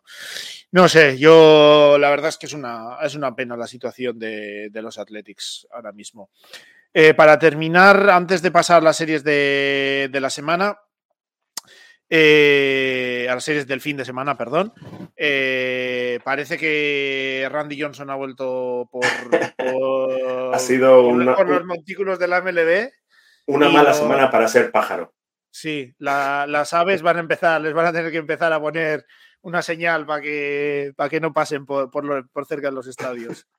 Vamos a contar la sucesión de, acontecimientos. Eh, corregirme los días que, los tengo, creo que, son así, pero me parece que fue el sábado Zach Gallen eh, entrenando antes del partido, hizo un Randy Johnson y le acertó justo a un pájaro cuando estaba lanzando al catcher, eh, justo cuando estaba volando, además la imagen que hay que, no se ve muy bien porque no es una imagen, claro, en un entrenamiento, eh, es muy divertido como el catcher se levanta porque ve que pasa algo raro en el lanzamiento, ve pasar la, bola y luego mira hacia abajo y levanta los pies asustado porque hay un pájaro muerto entre sus pies que, que se lo ha cargado a Galen. Y al día siguiente. Es muy sorprendente. Es muy sorprendente. Y al día siguiente, eh, mucho más mm, fácil de ver, eh, Will Brennan de los, de los Cleveland Indians, ya no son Indians, perdóname, de los Guardians. Además es que cuando vi la imagen dije, seguro que voy a decir Indians en el programa. Míralo. Eh, cumplida. Sí, sí, sí, total. De los, de los Guardians, eh, batea eh, un hit al jardín izquierdo y con tan mala suerte que justo sentada entre segunda y tercera base había una especie de palomita eh, a la que le pega la, bola de lleno. Entonces, Will Brennan se queda bastante, bueno, bastante, algo afectado de, vale, me acabo de cargar un pájaro que estaba allí parado. Eh, y al día siguiente, que fue ayer martes o el lunes, bateó jonrón Will Brennan y lo celebró dedicándose al pájaro haciendo el gesto de la palomita de va por ti. te, lo, te lo debo. ya estoy viendo Bubbleheads o algo. Eh, haciendo el partido, alguna cosa. Vamos, en, Cleveland están ya todos eh, echando a volar. Ostras, pero, ya me parece difícil golpearle como Randy Johnson o como Zach Gallen lanzando la pelota, pero del bateo que justo aciertes al pájaro que está ahí colocado, es que me parece increíble. Estadísticamente Nada, eh, eh, eh, he estado leyendo por si esto había pasado más veces y pasó la famosa de Randy Johnson, que fue en un sprint training contra los Giants además, y que tiene la curiosidad de que siguen discutiendo el bateador que estaba de los Giants, el catcher y Randy Johnson, de si aquella bola era una bola, un strike o a dónde iba, porque la bola la bola, si, veis las imágenes, la el lanzamiento de repente estalla en plumas. de repente solo se ven plumas volando, es como si la bola hubiese explotado y dentro solo tuviera, y solo tuviera plumas. Eh, entonces, eh, Randy Johnson siempre defendió que aquello era un strike. Claro, él lanzaba eh, bolas rápidas a 100 millas por hora. Entonces, ese pájaro, pues, ni siquiera vio pasar su vida en diapositivas. O sea, fue instantáneo. Pero hay un caso más divertido todavía, que es en el año 83 con un jugador de los Yankees que se llamaba Dave Winfield, eh, que mató una gaviota en Toronto. Él asegura, sí, él asegura que le estaba lanzando la pelota a un bad boy, eh, un foul que había habido por allí, con tan mala suerte que la gaviota pasó por ahí y la aceptó. Pero hay hay una imagen que se ve desde un plano general de, todo el, estadio y se le ve como lanzar la pelota de abajo arriba buscando mm. algo. La gaviota se la cargó y, Dave Winfield pasó por comisaría en Toronto acusado de maltrato animal. Le soltaron esa misma noche y, y, él defendió que, había sido, que no había sido eh, adrede, que había sido, incluso he visto un vídeo de su abogado explicando que no, que no, que él jamás le lanzaría una pelota a una gaviota, que fue todo eh, sin intención y tal, pero no ha sido la primera vez que muere un pájaro en un campo de béisbol, pero sí ha sido la primera vez que mueren dos en la misma semana. Así que como siempre hay nuevos hitos que alcanzar en, el, en la MLB, esta es la semana en la que por primera vez en la historia de 140 años de liga que llevamos, eh, mueren dos pájaros en la misma semana golpeados por diferentes bolas. Yo voto Javi, por Javi Cía ya tiene estadística de la semana para el, para el días de béisbol. Yo voto por un algo que haga que los pajaritos se, alejen del, de los estadios porque vaya tela. Igual tiene que poner, ¿qué, es lo que ponen los aeropuertos? Un, un. Pájaros, claro, sí. Sí, sí, sí, tal cual. Yo, alguna cosa de esas. Yo lo compro. Em, bueno, pasamos, último, última sección. Eh, series de, de la semana. Elena, ¿cuál nos recomiendas? Hoy que estoy yo de presentador, que a mí siempre me dicen que no se puede recomendar más de una, pues no se puede recomendar más de una. Pero si quieres, pues no, no te vamos a decir nada tampoco. Ay, pues a ver, porque no, no estoy. Si yo tengo uno, yo, yo, empiezo. Bueno, si quieres, Chemi, dale tu, tu primero. Eh, vamos, no va a ser difícil que, acertemos todos cuando, en cuanto la veamos, pero hay un Dodgers Race. O sea, los dos mejores equipos ahora mismo de, de las mayores se van a enfrentar en Tampa. Eh, yo creo que es digno de verse. Vamos a ver eh, con qué abridores van, pero... Sí, porque, mira, aquí dice los abridores, la proyección de Fangraphs, que ya sabemos que no está nada confirmado, es eh, Sindergaard contra Cooper Criswell, Clayton Kershaw contra Tyler Glasnow, y Gavin Stone contra Touch Bradley. O ha vuelto ya Glasnow. Yo no sabía que había vuelto Glasnow. Aquí, aquí, lo ponen, eh, creo que estaba para volver, es lo último que, oí. Aquí en Fangraphs lo ponen para como pronosticado para el sábado, pero eh, eh, sí, en, en, en, en Fangraphs, o sea, todavía está eh, la IL, pero entiendo que está a punto de, salir efectivamente, como, pues, como mencionaba. Más llamativa todavía la, serie. Si vuelve Glasnow. Eh, sí, desde luego es el gran partido de, la serie. Si realmente el duelo, va, el duelo va a ser ese. Vamos. No hay que perdérselo eso. Eh, Elena, no sé si te ha dado tiempo a, a, mirar alguna. Pues sí, no, a ver, yo tengo muchas ganas de ver a. Mm, es este domingo. Además, eh... ahí lo veré. Oh, me cachis. Eh... Tengo ganas de ver a los, a los Nationals. Que este domingo juegan, juegan contra los Royals. Eh, no sé, es cuestión de ver un poco también cómo se, cómo se presenta la cosa. Y no sé, realmente no tengo mucha preferencia, yo disfruto todo, así que para adentro. yo voy a mm, decir hay varias que me llaman la atención. El Phillies Braves creo que puede estar bien, una piedra de toque para, los dos equipos. Los Braves que vienen una racha eh, negativa, los Phillies que tienen que empezar a, ganar ya sí o sí. Y, y, que estos duelos divisionales pues siempre computar un poco doble, ¿no?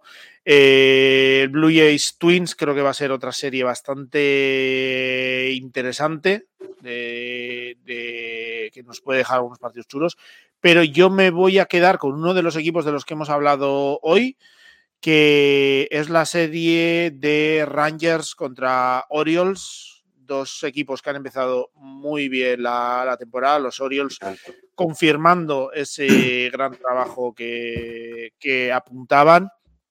Eh, segundos en, el este de la, de la americana, 31-17 de, récord. Eh, voy a ver si localizo rápidamente los duelos de. Te lo digo yo. El, viernes John Gray contra Grayson Rodríguez, sábado Andrew Heaney contra Dean Kremer, y el domingo Dane Dunning, que ha empezado muy bien, por cierto, contra Kyle Bradley. Pues eh, no sé. Yo creo que son duelos muy interesantes. Quizás el duelo más así de campanillas puede ser el de Grayson Rodríguez contra, contra John, Gray. Sí, el viernes. Pero yo creo que es una serie muy interesante. Estos Orioles son una gozada de ver, sobre todo después de tantos años duros, verles con esta gente joven, con Ratchman y, demás, la verdad es que está muy bien. Y enfrente Texas, que ha subido a un par de, prospectos, como mencionamos antes, Josh Young y demás, pero que sigue siendo un equipo que con muchos movimientos, muchos veteranos, eh, gente que sabe de qué va esto, así que va a ser también un duelo en ese sentido, yo creo que bastante, bastante interesante. Pues nada, os dejamos con esas series. No sé si queréis añadir algo más alguna alguna otra cosa o que nos están dando para el pelo. Yo digo que nos están dando para el pelo en Minnesota. Que hoy os están dando para el pelo. No vamos a pasar de las 500 victorias. Una vez más llegamos a 500 y nos vamos un pasito para atrás. Bueno, la vida así, así no te enfadas con nadie, no, no, ni, ni ganas mucho ni pierdes mucho, estás ahí y listo. Houston, por cierto, yo tenía puesto el partido de, Houston y va perdiendo 0-4 contra, contra Milwaukee, así que veremos a ver qué tal va. Pues nada, eh, Elena, mil gracias por, por, haber pasado por aquí. ya sabes dónde, dónde, estamos cuando quieras. Te esperamos, te esperamos de vuelta si no te hemos asustado todavía. Muchas gracias por todo. Hasta la siguiente. Chemi, nada, ánimo con, con los Giants.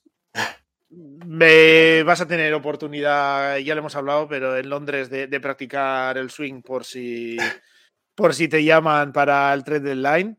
Ya os iremos comentando, por cierto, estamos trabajando en, el tema. Responder, porfa, si podéis, ahora que, me acuerdo, a la encuesta que hemos puesto en, Twitter, eh, que estamos analizando una quedada para después del partido del sábado, para la gente que vayamos y vamos a tener opción de, estar un poco en las jaulas de, jaulas de bateo y demás. Y nada, pues para picarnos un poco los unos, los unos a, los otros, pero que sepáis que yo veo todos los días a Pita Alonso, así que tengo...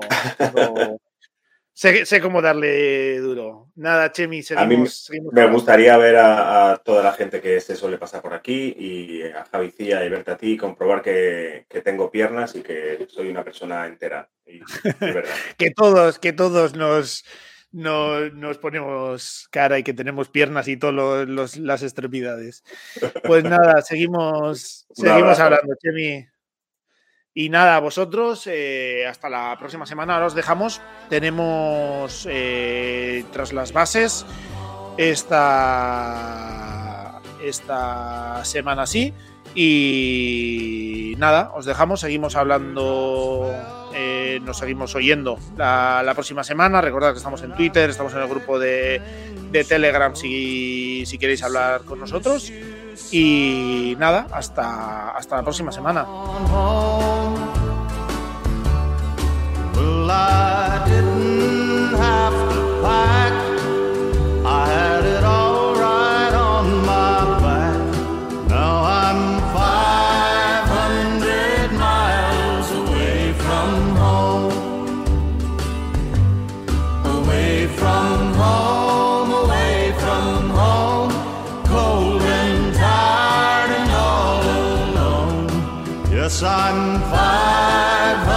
Seguimos aquí en Tras las Bases.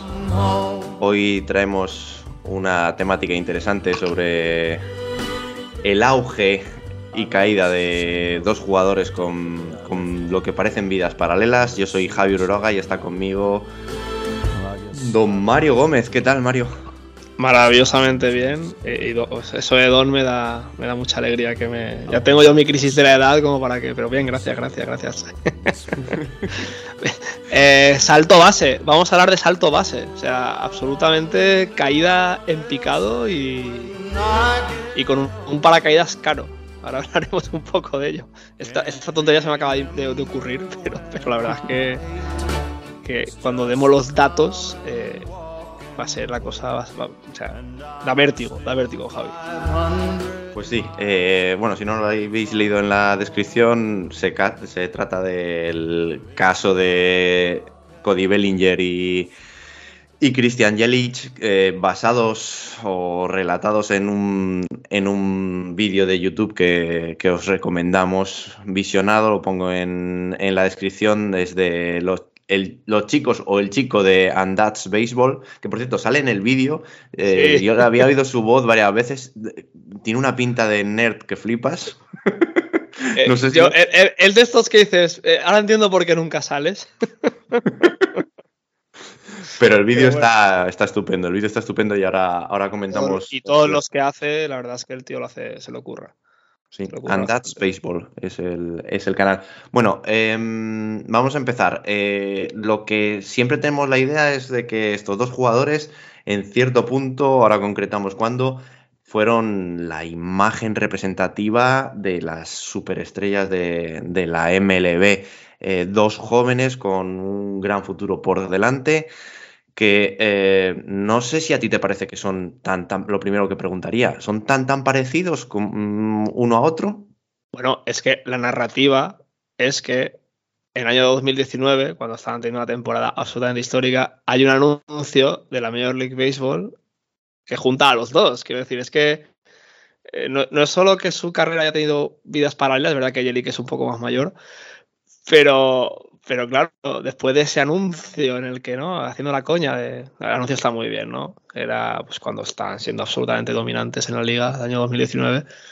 Quien los tuviera en los fantasies aquellos años fue, vamos, es que era, un escándalo ver las estadísticas a diario. Y probablemente el caso de Bellinger es verdad que empieza ya a saco. Con 21 años ya suele estar y es un jugador pues, que llega a las series mundiales con Los Ángeles y las gana. Bueno, perdón, las pierde, fueron, fueron las, de, las de los Astros. Y Jerry sí que es verdad que le cuesta un poquito más empezar. Eh, Jerry que hay que recordar que empieza en Miami, con Barry Bonds de entrenador de bateo, quiere decir que, que había que había ahí un, una enseñanza, ¿no? Bastante sólida. Y sí. eran aquellos Miami que, pues, que estaban Grandal, estaba Stanton, estaba. Que era un equipo con jóvenes jugadores muy buenos, pero que no acababan de arrancar en cuanto a. No, no, no llegaban a playoff ni nada. Real Muto. Y el cambio. No, Real Muto también estaba, correcto, sí, sí, sí. Y, y bueno, eh, es verdad que Jerry que empieza a jugar muy bien sus últimos años en, en, en, Miami, pero bueno, es un jugador que pues eso, flirteaba con los 20 home runs por temporada, es verdad que hacía varias, bastantes bases robadas, era un jugador que sí que conectaba bastante con la pelota, pero que bueno, no era un jugador dominante en la liga. Sin embargo, cuando ficha por Milwaukee, eh, las cosas cambian, ¿no? Y, bueno, ahora vamos a hablar un poco de, porque ya en su segundo año ya fue MVP, el año 2018. Eh, pero no, su primer año. Su primer año fue cuando fue eh, el MVP. Y luego tiene una temporada absolutamente estratosférica que se ve un poco mancillada por una lesión en los últimos días de, de la competición, que fue aquel, aquella wild card que Heider eh, pues, pierde ese bateo, ese turno bateo con Juan Soto que los Nationals llegan luego pues, a, a, la divisional y que acaban ganando esas series mundiales, ¿no? Eh, eh, Jelic no pudo jugar aquel partido y evidentemente pues, se notó porque en ese momento era el mejor jugador de la liga en el año 2019. Digamos, mejor jugador de la liga, el, el MVP se lo llevó Cody Bellinger. Pero es que ahora vamos a hablar de las estadísticas de Cody Bellinger aquella temporada, Javi. Sí, eh, bueno, eso es un poquito el, eh, el inicio de carrera y, y auge de, de Jelic. Bellinger, por su parte, fue más llegar eh, con todo, es decir, eh, el, el Jelic tuvo pues un crecimiento como jugador, unos primeros años en esos Marlins que, comentabas. Por eso estoy mirando ahora mismo el outfield de, de, de 3-4 años eran Ozuna cuando, bueno, cuando no era un niño mimado, Stanton y él. Y en, y en el banquillo de, de, de, recambio, el gran Ichiro. Eh, en los últimos años, Bellinger, sí, señor. Sí, sí, sí. sí, sí.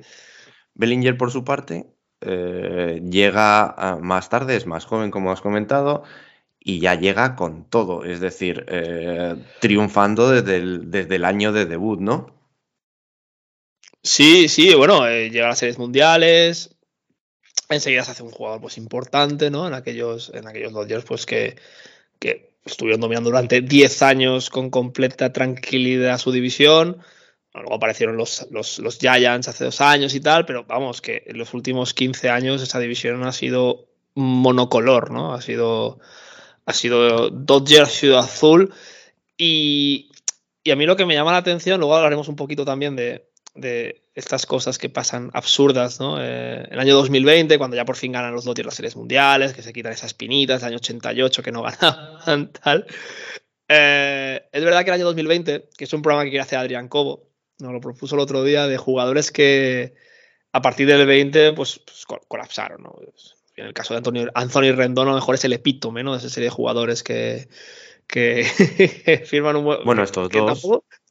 Claro, claro, estos dos, pero a Anthony Rendon le hemos metido mucha caña, porque es, a lo mejor es más notorio, porque es un jugador súper importante en las series mundiales, es cuando todo luce. Firmas un contrato de 300 y pico millones y luego pues dejas de jugar, ¿no? Eh, lo de Bellinger y lo de Jelic me parece inexplicable, ¿no? Porque al final son dos jugadores jóvenes. Jelic es verdad ya tiene 31 años. Pero Bellinger es del año 95, es decir, Bellinger tiene 28 años ahora mismo. Sí. Eh, el siempre está ese- el vídeo. Digo, el vídeo, el vídeo sí que intenta dar por lo menos un motivo de, de- de lo de, de lo de Bellinger. Eh, muestra Sí, bueno, lo- momentos particulares de lesión.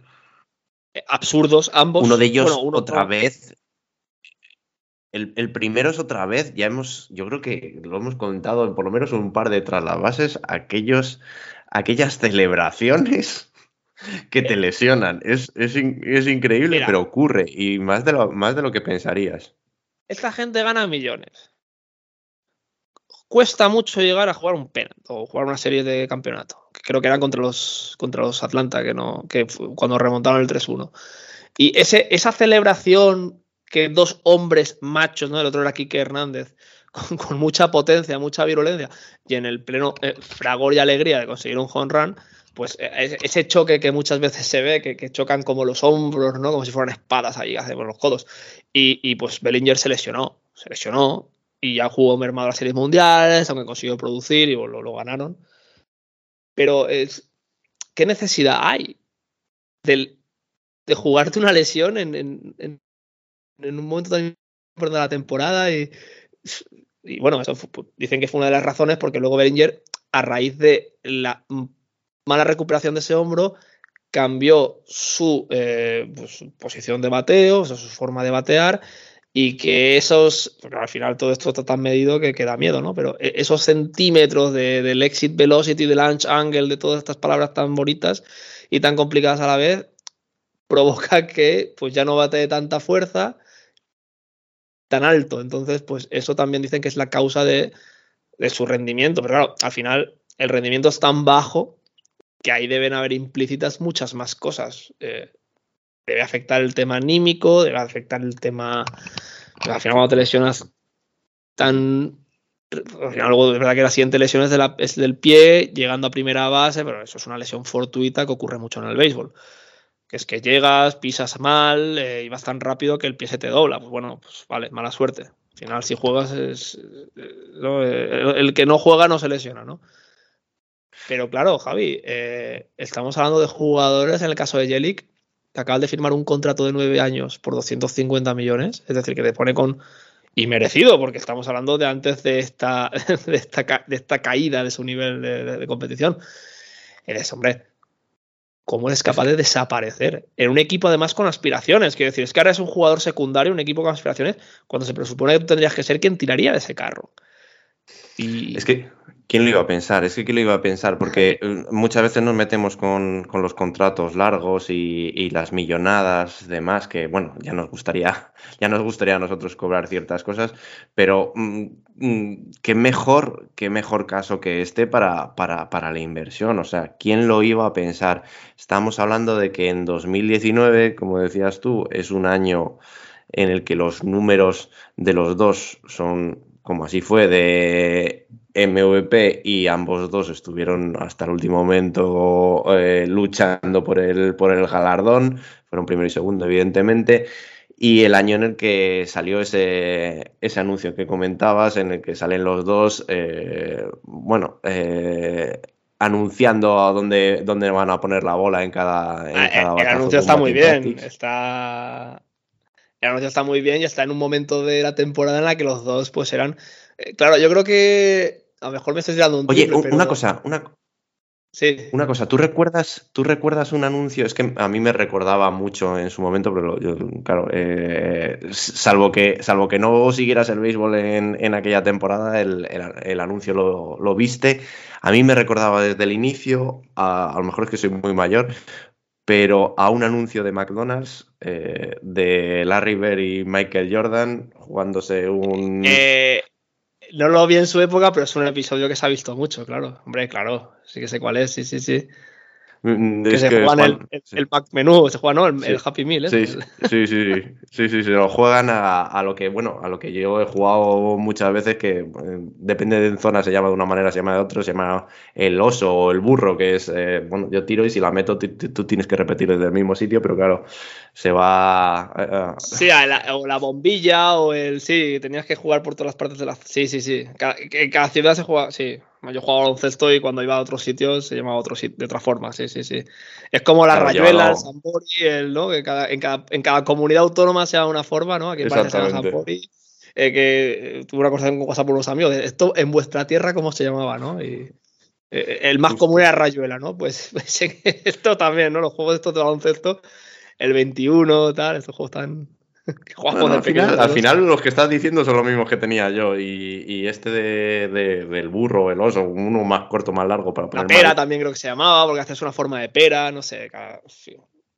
Pero eso era alrededor de la bombilla. El que yo digo es, yo tiro desde donde me da la gana y si la meto, pues esto es igual. Eh, lo que pasa es que, claro, el anuncio de, de Bert y Jordan está llevado a- al extremo ridículo y lo mismo, lo mismo también el, el vídeo, que es muy gracioso porque eh, en un momento marcan eh, como cuando ya empiezan a hablar de, la caída de, los dos, empieza a hablar como, como Jelic marca la jugada y lo siguiente que ves es un es un es una doble matanza que le hacen en un batazo. O sea, ¿cómo puede ser capaz de, lo mejor y lo peor?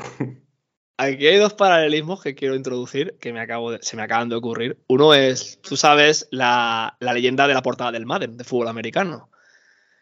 No, cuéntame. Pues, la, eh, o sea, está el The Curse of the Madden. O sea, siempre el jugador que salía en la portada de Madden o se lesionaba o hacía una temporada fatal o se rompía la rodilla.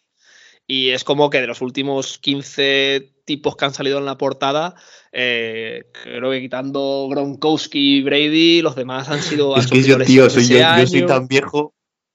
Yo soy tan viejo que el que salía en la portada del Madden cuando yo jugaba ese juego era, era yo Madden. Era yo madre, claro. las mejores, las mejores. hay, que, hay que valer para que, ¿sabes? Que siendo periodista deportivo te pongan, o bueno, o, analista, tal, te pongan el nombre del juego. Pero eso, la portada del Madden, ¿no? Que decían, es que hay una. Aquí lo- los, los amigos NFLitas, amigos de Ramiro, eh, dirán, coño, pues es verdad, ¿no? Y, y siempre estaba lo de, la, lo de la portada del Madden. Y luego hay otra cosa que digo, hombre, la liga, viendo este paralelismo, me estoy tirando un triple absoluto lo que pasó con Sosa y con Maguire, y dices, ostras, aquí hay dos tíos que se están jugando algo. Era evidente que a partir de. Yo creo que ya desde abril se supo, por el nivel que estaban llevando estos dos tíos, que estas dos personas iban a jugarse el MVP. Y yo creo que también quería jugar un poco con esa narrativa, ¿no? Y eh, pues, no hasta el paroxismo de como el año pasado que, que partían una cosa para ver si Jats eh, hacía el 60 home run, el- el- ¿sabes? Pero, pero sí que de verdad pues decir, oye, pues, pues por lo menos la seguidilla de Cacho Jelic, Cacho Bellinger y bueno, al final, evidentemente, esa lesión en la rodilla de, de Jelic al final de temporada, que se perdió casi todo el mes de septiembre, pues, pues ya decidió el. Porque Bellinger no paró. Hay un dato importante, que es que aquella temporada eh, hizo un 7 de, de War y Bellinger hizo un 8,6 de War. Que son eh, eh, cifras estratosféricas. Son cifras de Hall of Fame, que el vídeo lo dice. O sea, estas cifras son de Hall of Fame. Pero es que si juntas desde 2020 a 2023 las, el War de ellos acumulado de los dos, no iguala, no iguala siquiera el individual de cada uno de, una, de esa temporada. No sé si me explico. Si tú coges el Sí, sí, o de sea, dos- el, el- el de, el de los dos juntos de tres años el de los no dos iguala juntos el de uno de de 2019. tres años, contando que 2020, pues Sí. fue la temporada que fue, y 2023 llevamos cuatro meses, o un mes y medio, perdón, no igualan el individual de ellos de aquel año. O sea. Y partiendo de Es 2019, brutal, porque es 2018 brutal. Y eso nos dice, nos dice cómo es la caída, cómo, cómo de grande es la caída entonces, ahora que hemos visto la altura de, a la que llegaron. Es más, realmente caída, tan, ma- tan- más caída es si estás cobrando 26 millones. Claro, es que eh, el problema ya no es, te ya no es, porque yo estoy viendo ahora los números de Jelic y, y, bueno, nunca baja en ninguna temporada de las malas eh, de, de- del, del 100 de OPS Plus, o sea, no baja de la media, nunca, no, no, o sea, se convierte en un jugador medio. Pero es que estás, está- estás entre los 10 mejores pagados. Hablo de memoria, pero vamos, con ese sueldo debes estar ahí. Entre los 10, 15 mejores jugadores pagados de la liga. Es decir, Claro. tienes sueldo de superestrella. Claro, sin embargo, Bellinger sí que, sí que cae un poco más a, los abismos, ¿eh? Sí que, sí que, al menos a nivel de ataque, eh, pues mira, te digo, eh, la temporada 2021 y 2022 son 44 y 79 de, de OPS Plus, o sea, sí que, sí que está claramente por debajo de la media en, en su rendimiento ofensivo. Eh, siempre hablando de lesiones mediante. Pero bueno, lesiones mediante, la temporada 2022 jugó 144 partidos. Y, la, y, la, y 2021 95. Sí, son, son, son números de jugador de gente, porque es un tío que te, pues, pues hace 19 con runs, 78 RBAs, 106 hits. Bueno, pues son jugadores de un tío pues que, que es un fondo armario bueno de un equipo que pueda aspirar a algo y pues ese jugador pues que sabes que te puede hacer cosas y que, y que te va a sumar, pero nunca va a ser... Es, es verdad que en esos Dodgers el año pasado se juntaba Beth, se juntaba Freeman, se juntaba, era un equipo de videojuegos, ¿no? Aparte del picheo que tenían. Pero claro, estás hablando de un tío que ha sido MVP y que ahora ya no está en tu equipo. Es decir, es que has pasado de ser el mejor jugador del equipo de la liga a deshacerte de él, ¿no? Y acabar en los Chicago Cubs. Es verdad que tiene un contrato muy bueno, de 17 millones, pero es de un año. Es decir, que ni, los, ni siquiera los Chicago Cubs a un jugador de 27 años se han atrevido a hacerle más años. Y claro, yo creo que hay que ver cómo va. De momento, pues bueno, lleva 7 home runs, 39 eh, hits, 29 carreras, pero vamos. No está ni de lejos siendo el. Bueno, tiene un 1,1 de War, es que con eso te lo explica todo. Bueno, una de las preguntas, una de las preguntas para esto es ¿por qué? ¿Qué ha ocurrido? Yo creo que el vídeo y lo que decimos intenta achacar un poquito el tema a las lesiones, también hablan un poquito del, ángulo de salida y, varias cosas, aunque lo tratan un poquito de, pseudociencia en el vídeo. Eh, pero, pero la otra pregunta es más complicada de responder y es ¿volverán a llegar a ser eh, eh, algo como lo que fueron? ¿O tenemos que acostumbrarnos a un Bellinger y un Jelic más terrenales? Pues yo aquí, si me permites que me moje. Luego hay una cosa que es como lo que habláis el otro día Eduardo Rodríguez, que hay cosas personales que nadie sabe y que probablemente afecten al jugador, como a todos los humanos. Yo de Bellinger sí que podría esperar que, porque le quedan tres años para cumplir, o sea, tiene 28 años, cumple ya 28 años este año y aún puede tener un comeback de decir, bueno, pues una temporada tonta te vuelve a flirtear con los 40 home runs. Podría decir que sí, si lo del hombro no está en serio.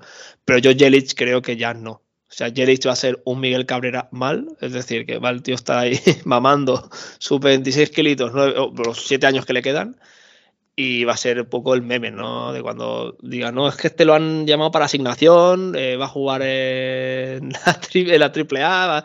Y, tío, yo creo que Jelly, que es un jugador, pues eso que de momento se puede ajustar a esa línea de bateo de los, de los Brewers. Pero vamos, que, que yo creo que Jelic ya es un exjugador, sinceramente. Es un eh, exjugador porque, claro, todo lo que se espera de él yo difiero en lo que, me parece un, jugador eh, perfectamente válido y que lo será, mm, espero, durante años, pero claro, eh, el problema aquí es otro. Que juegas con la perspectiva de lo que ha sido, claro. Claro, y bueno, el tema de la carga económica, pues a mí, a mí me da un poco igual. Es decir, eh, bueno, sí, está el, ya sabes, está pues el tema del payroll, eh, el, tope con el que puede jugar el propietario y demás, y que sea una losa en ese aspecto para la organización del roster de 40. Pero a mí eso me da un poco igual. A mí cuanto más paguen a los jugadores, por mí mejor. Porque me parece difícil, me parece algo un deporte muy complicado. Me parece que eh, la carrera de un jugador es corta. Por mí, que les paguen cuanto más puedan. Eh, pero claro, sí que es verdad que en comparación con otros eh, peloteros, pues efectivamente no, no van en la misma línea lo que cobra al año y lo que, y lo que rinde, porque ya no es solo el rendimiento ofensivo, también en defensa pues ha bajado puntos como es normal con la edad. Em, y más en esos outfields, ¿no? Que tanto balón, o sea, tanta pelota se mueve ahora que, que yo, acordaos que Barry Bonds sus últimos años jugaba en el outfield.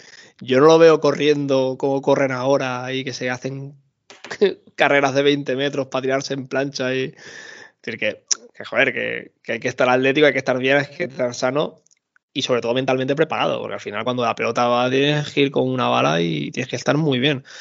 Eh, no solo en lo físico, sino también en lo, en lo mental.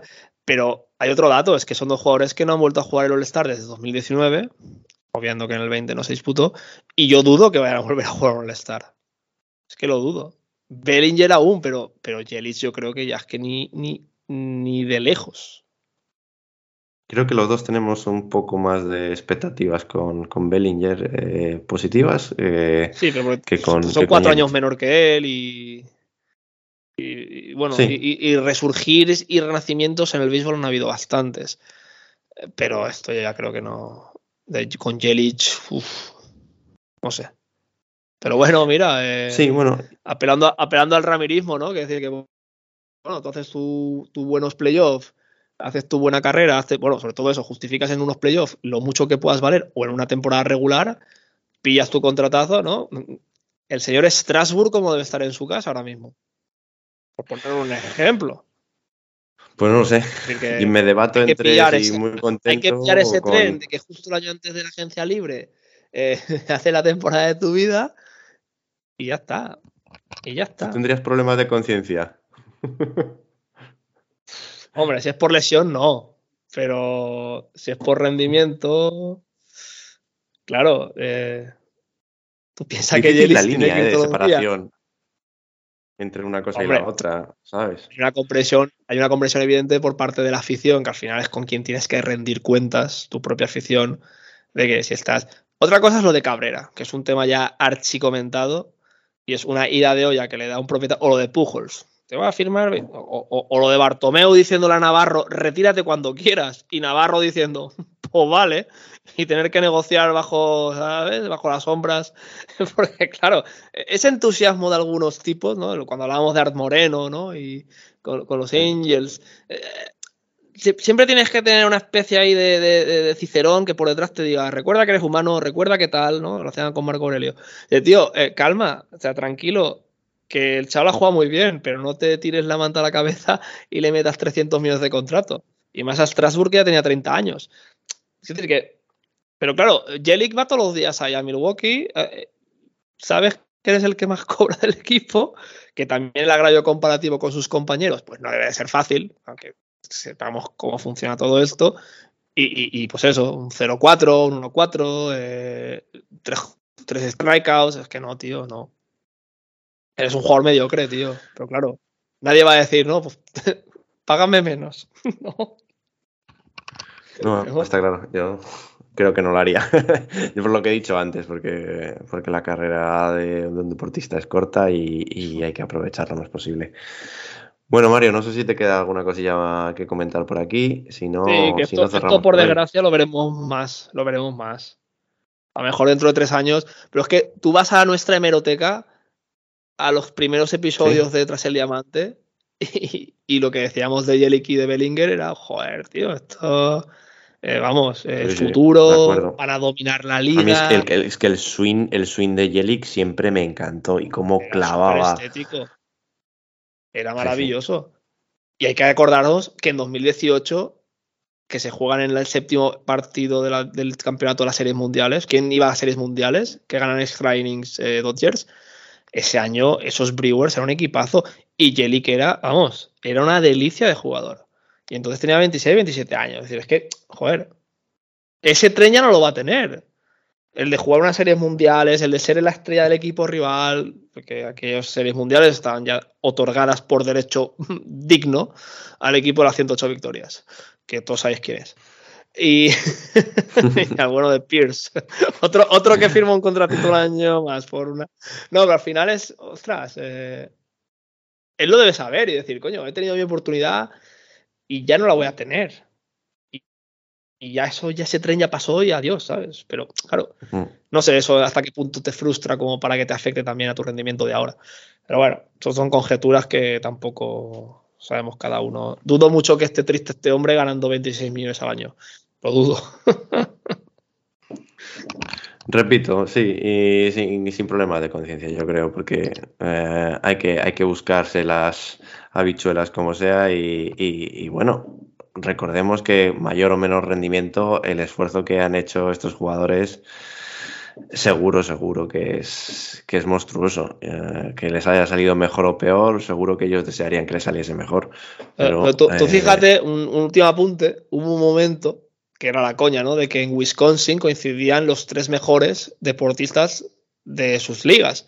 Estaba Sí. Antetokounmpo en la NBA, Aaron Rodgers en, en la NFL de Green Bay. y Jelic en- hacían la foto los tres ahí y tal, ¿no? En- y, y claro, Sí. fíjate ahora las cosas, ¿eh? Antetokounmpo está ahí que se quiere ir, Rodgers ya se ha ido y, re- y pasando pena. O sea, bueno, la vida, claro, ¿eh? no Lo rápido cambia.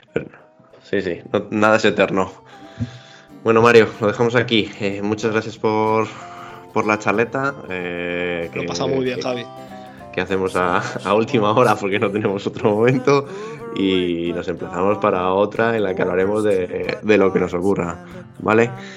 Un abrazo y que vaya muy bien. Gracias, Javi. Buenas noches. Y a los que nos oís, bueno, lo dicho, nos vemos la semana que viene, que, que os vaya muy bien.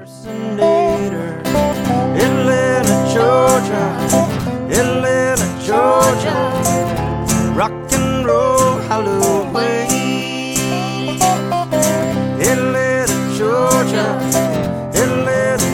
Georgia, rock and roll Halloween. Drinking with the Dixie Chicks from Nashville, Tennessee. The fat one is flirting with me.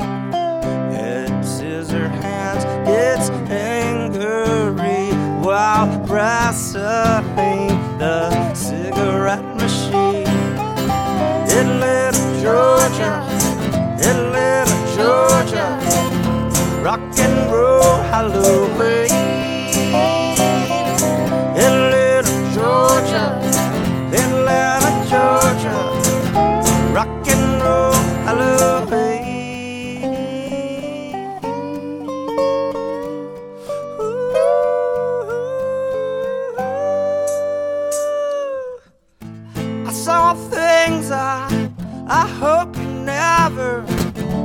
Never ever have to see. I saw Elvis make out with Jesus in a yellow